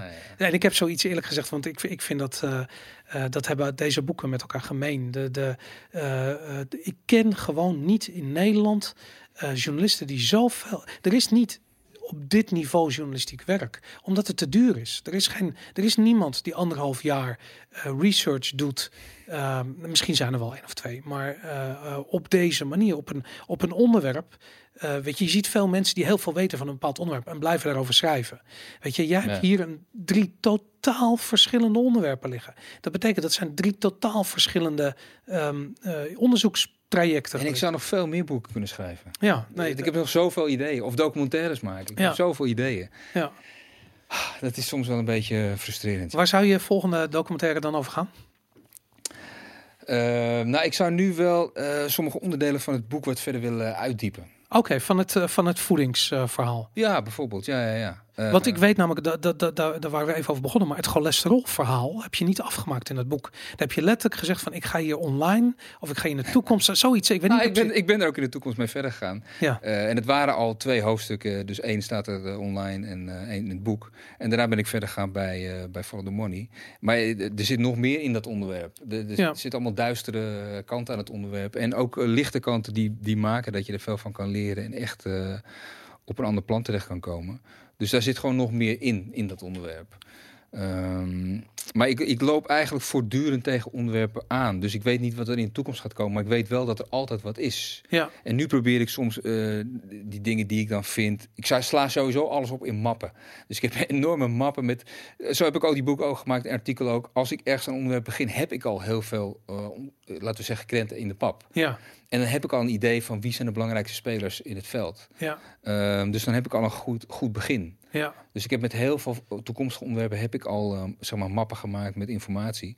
Ehm, en soms dan eh, laat, ik, laat ik wat vrij op Twitter en dan, eh, dan zeg ik van jongens, dit is een interessante zin uit dat artikel of eh, lees dat artikel of lees dat boek. ja, dus eh, zo probeer ik het een beetje kwijt te raken. Maar wat ik vroeger deed met dat Deep Journal, om dan een hele, hele verhalen erover te schrijven. Ja, je zegt het is kostbaar, maar het heeft mij dus veel gekost. Het heeft me veel opgeleverd, maar het heeft me ook veel ja, gekost in die, in die zin. On- Ontzettend veel tijd. Maar ja, ik heb ook wel eens een keer gehoord... je hebt gewoon heel veel tijd nodig om ergens wat beter in te worden. dat denk ik ook. Eh, ja, dat is ook niet zo gek. Dus eh, ik vind het ook niet erg. Maar ik heb nu wel het idee van... ik wil er wat meer mee doen. Ja. Meer dan alleen een boek. Ja, nou, ik denk Maar dat. Een boek is ook maar een vorm. Een voor de hand liggende vorm. Ja, Eh, en dat is gewoon het eerste wat je dan eh, tegenkomt. Dus ja, het domste idee wat je kan hebben. Die, nou ja, het is het simpelste idee. Maak een boek. Maar je, je wil eigenlijk veel meer mensen bereiken. Op, misschien op ook op een veel interactiever manier. ja, En ze veel meer betrekken en veel meer zorgen dat hun leven ook echt verandert. ja. Nou, ik, ik, ik hou erg van. eh, als ik boeken lees, dan. eh, ik luister ze vaak als, eh, als audioboek via Audible bijvoorbeeld. Ehm, maar ik vind podcast vind ik echt de shit. Weet je, ik luister heel veel podcast. En ik vind het, het, het niveau van kennis wat je tot je kunt nemen in podcastvorm, vind ik gewoon over het algemeen heel hoog. Er is gewoon ontzettend veel. Ja. En dat. Heb ik eh, ook, eh, ook met documentaire. Ja, Gecondenseerde informatie. Wat is er nou fijner dan dat? ja, Want je weet gewoon, er zit heel veel achter zo'n documentaire. Eh, dat komt er niet in. Alleen het beste komt erin. ja. Dan nog moet je ze fileren en dan nog gaat het vaak mis hoor. Zeker op het gebied van voeding. Maar goed. Ja, nou, ik denk dat daar, eh, eh, ja, da- daar valt gewoon heel veel te halen. Ik, ik moet je eerlijk zeggen, een van de grote vragen eh, die is mij is bijgebleven na weet wat je eet. Ehm, en wat een ding is waar ik zelf een beetje eh ingedoken ben, is vitamine D. Ehm, en ik vond het een heel interessant. vitamine D is eigenlijk een hormoon, of eigenlijk het maakt hormonen, twee hormonen aan. Ehm, en ik kwam erachter dat er een onderzoeker is aan de Universiteit van Groningen. Die ook arts is, eh, die daar een eh, onderzoek over heeft gepubliceerd, waarin hij zegt van die maatstaven die wij hanteren voor vitamine D en de dagelijkse aanbevolen hoeveelheid, die zijn veel te laag. Die, die, de, de, de bloedwaardes van vitamine D moeten echt flink omhoog. En dat is volgens mij is het nu ergens rond de 50 mmol per liter. En dat moet naar, eh, hij zegt van je moet ergens tussen 150 en 200 mmol per liter moet je zitten.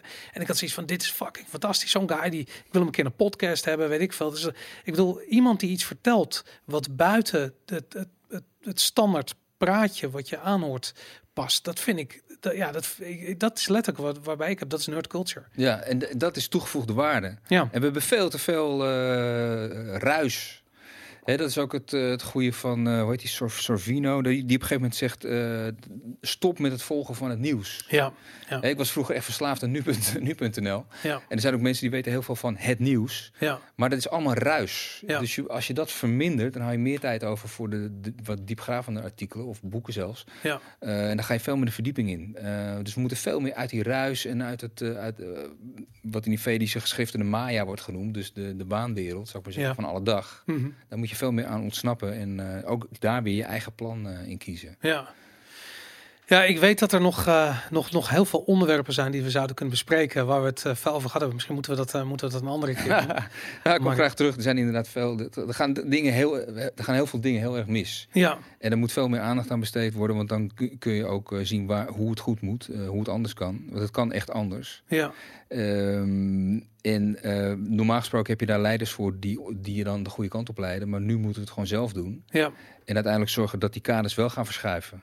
En dat we wel uh, uit, uit dat verticale komen, meer in dat. Uh, uit het horizontale komen en meer in dat verticale terechtkomen. Ja. Dat het de goede kant op gaat. Ja, dat moeten we gewoon allemaal zelf doen. Ja. Als al die mensen dat, al die mensen gaan veranderen, dan gaat er ook maatschappij technisch wat veranderen. Ja, nou ja, dat, dat is serieus uh, uh, waar ik op zit te wachten. Ik moet je wel zeggen, iemand heeft me ooit gezegd van wachten op de revolutie is een beetje als wachten op het brood wat uit het broodrooster komt. Het gebeurt nooit als je erop let op de manier zoals je denkt dat het gaat gebeuren. En zoals een revolutie hoeft niet per se, hoeft niet zo'n knal nee, te zijn. Nee. Als, het, als het langzaam de goede kant op verandert. Ja. Maar dat heeft dus allemaal te maken met bewustzijn. Dat ze echte revoluties gaan zo. Het is nooit de Franse revolutie. Het is altijd de, de, de Prima, hele uh, ja, de ja. fluwelen. Laat, laat ja. iedereen maar steeds bewuster worden. En, uh, ja. Supergoed.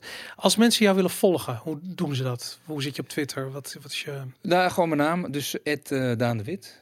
Kan je me volgen. Uh, zou hartstikke leuk zijn. En uh, ik besteed er wel wat aandacht aan. Uh, en je kan de website bij het boek kan je me ook mailen en daar ook weer op een nieuwsbrief komen. Dat is weet wat je eet hetboek.nl. Dus Okay. weet wat je eet is de naam van het boek. Weet wat je eet hetboek.nl. Super. Hey Dan, hartstikke bedankt voor je komst. Uh, als er mediamakers gekeken hebben die zoiets hebben van shit, Ja. deze uh, onderwerpen. Maak contact. Maak contact, inderdaad. Het Daan de Wit um, op Twitter. Daan, dankjewel voor je komst. Ik vind het fascinerend. En nou ja, goed, ik hoop je hier nog een keer terug te hebben. En over al die onderwerpen waar je nog over gaat schrijven, waar je over gaat publiceren. Eh, ik ga gewoon door. Super, dank Gek dat ik hier moest zijn. Ja, cool man. Thanks. dank jullie wel voor het eh, luisteren en kijken naar deze Nerd Culture.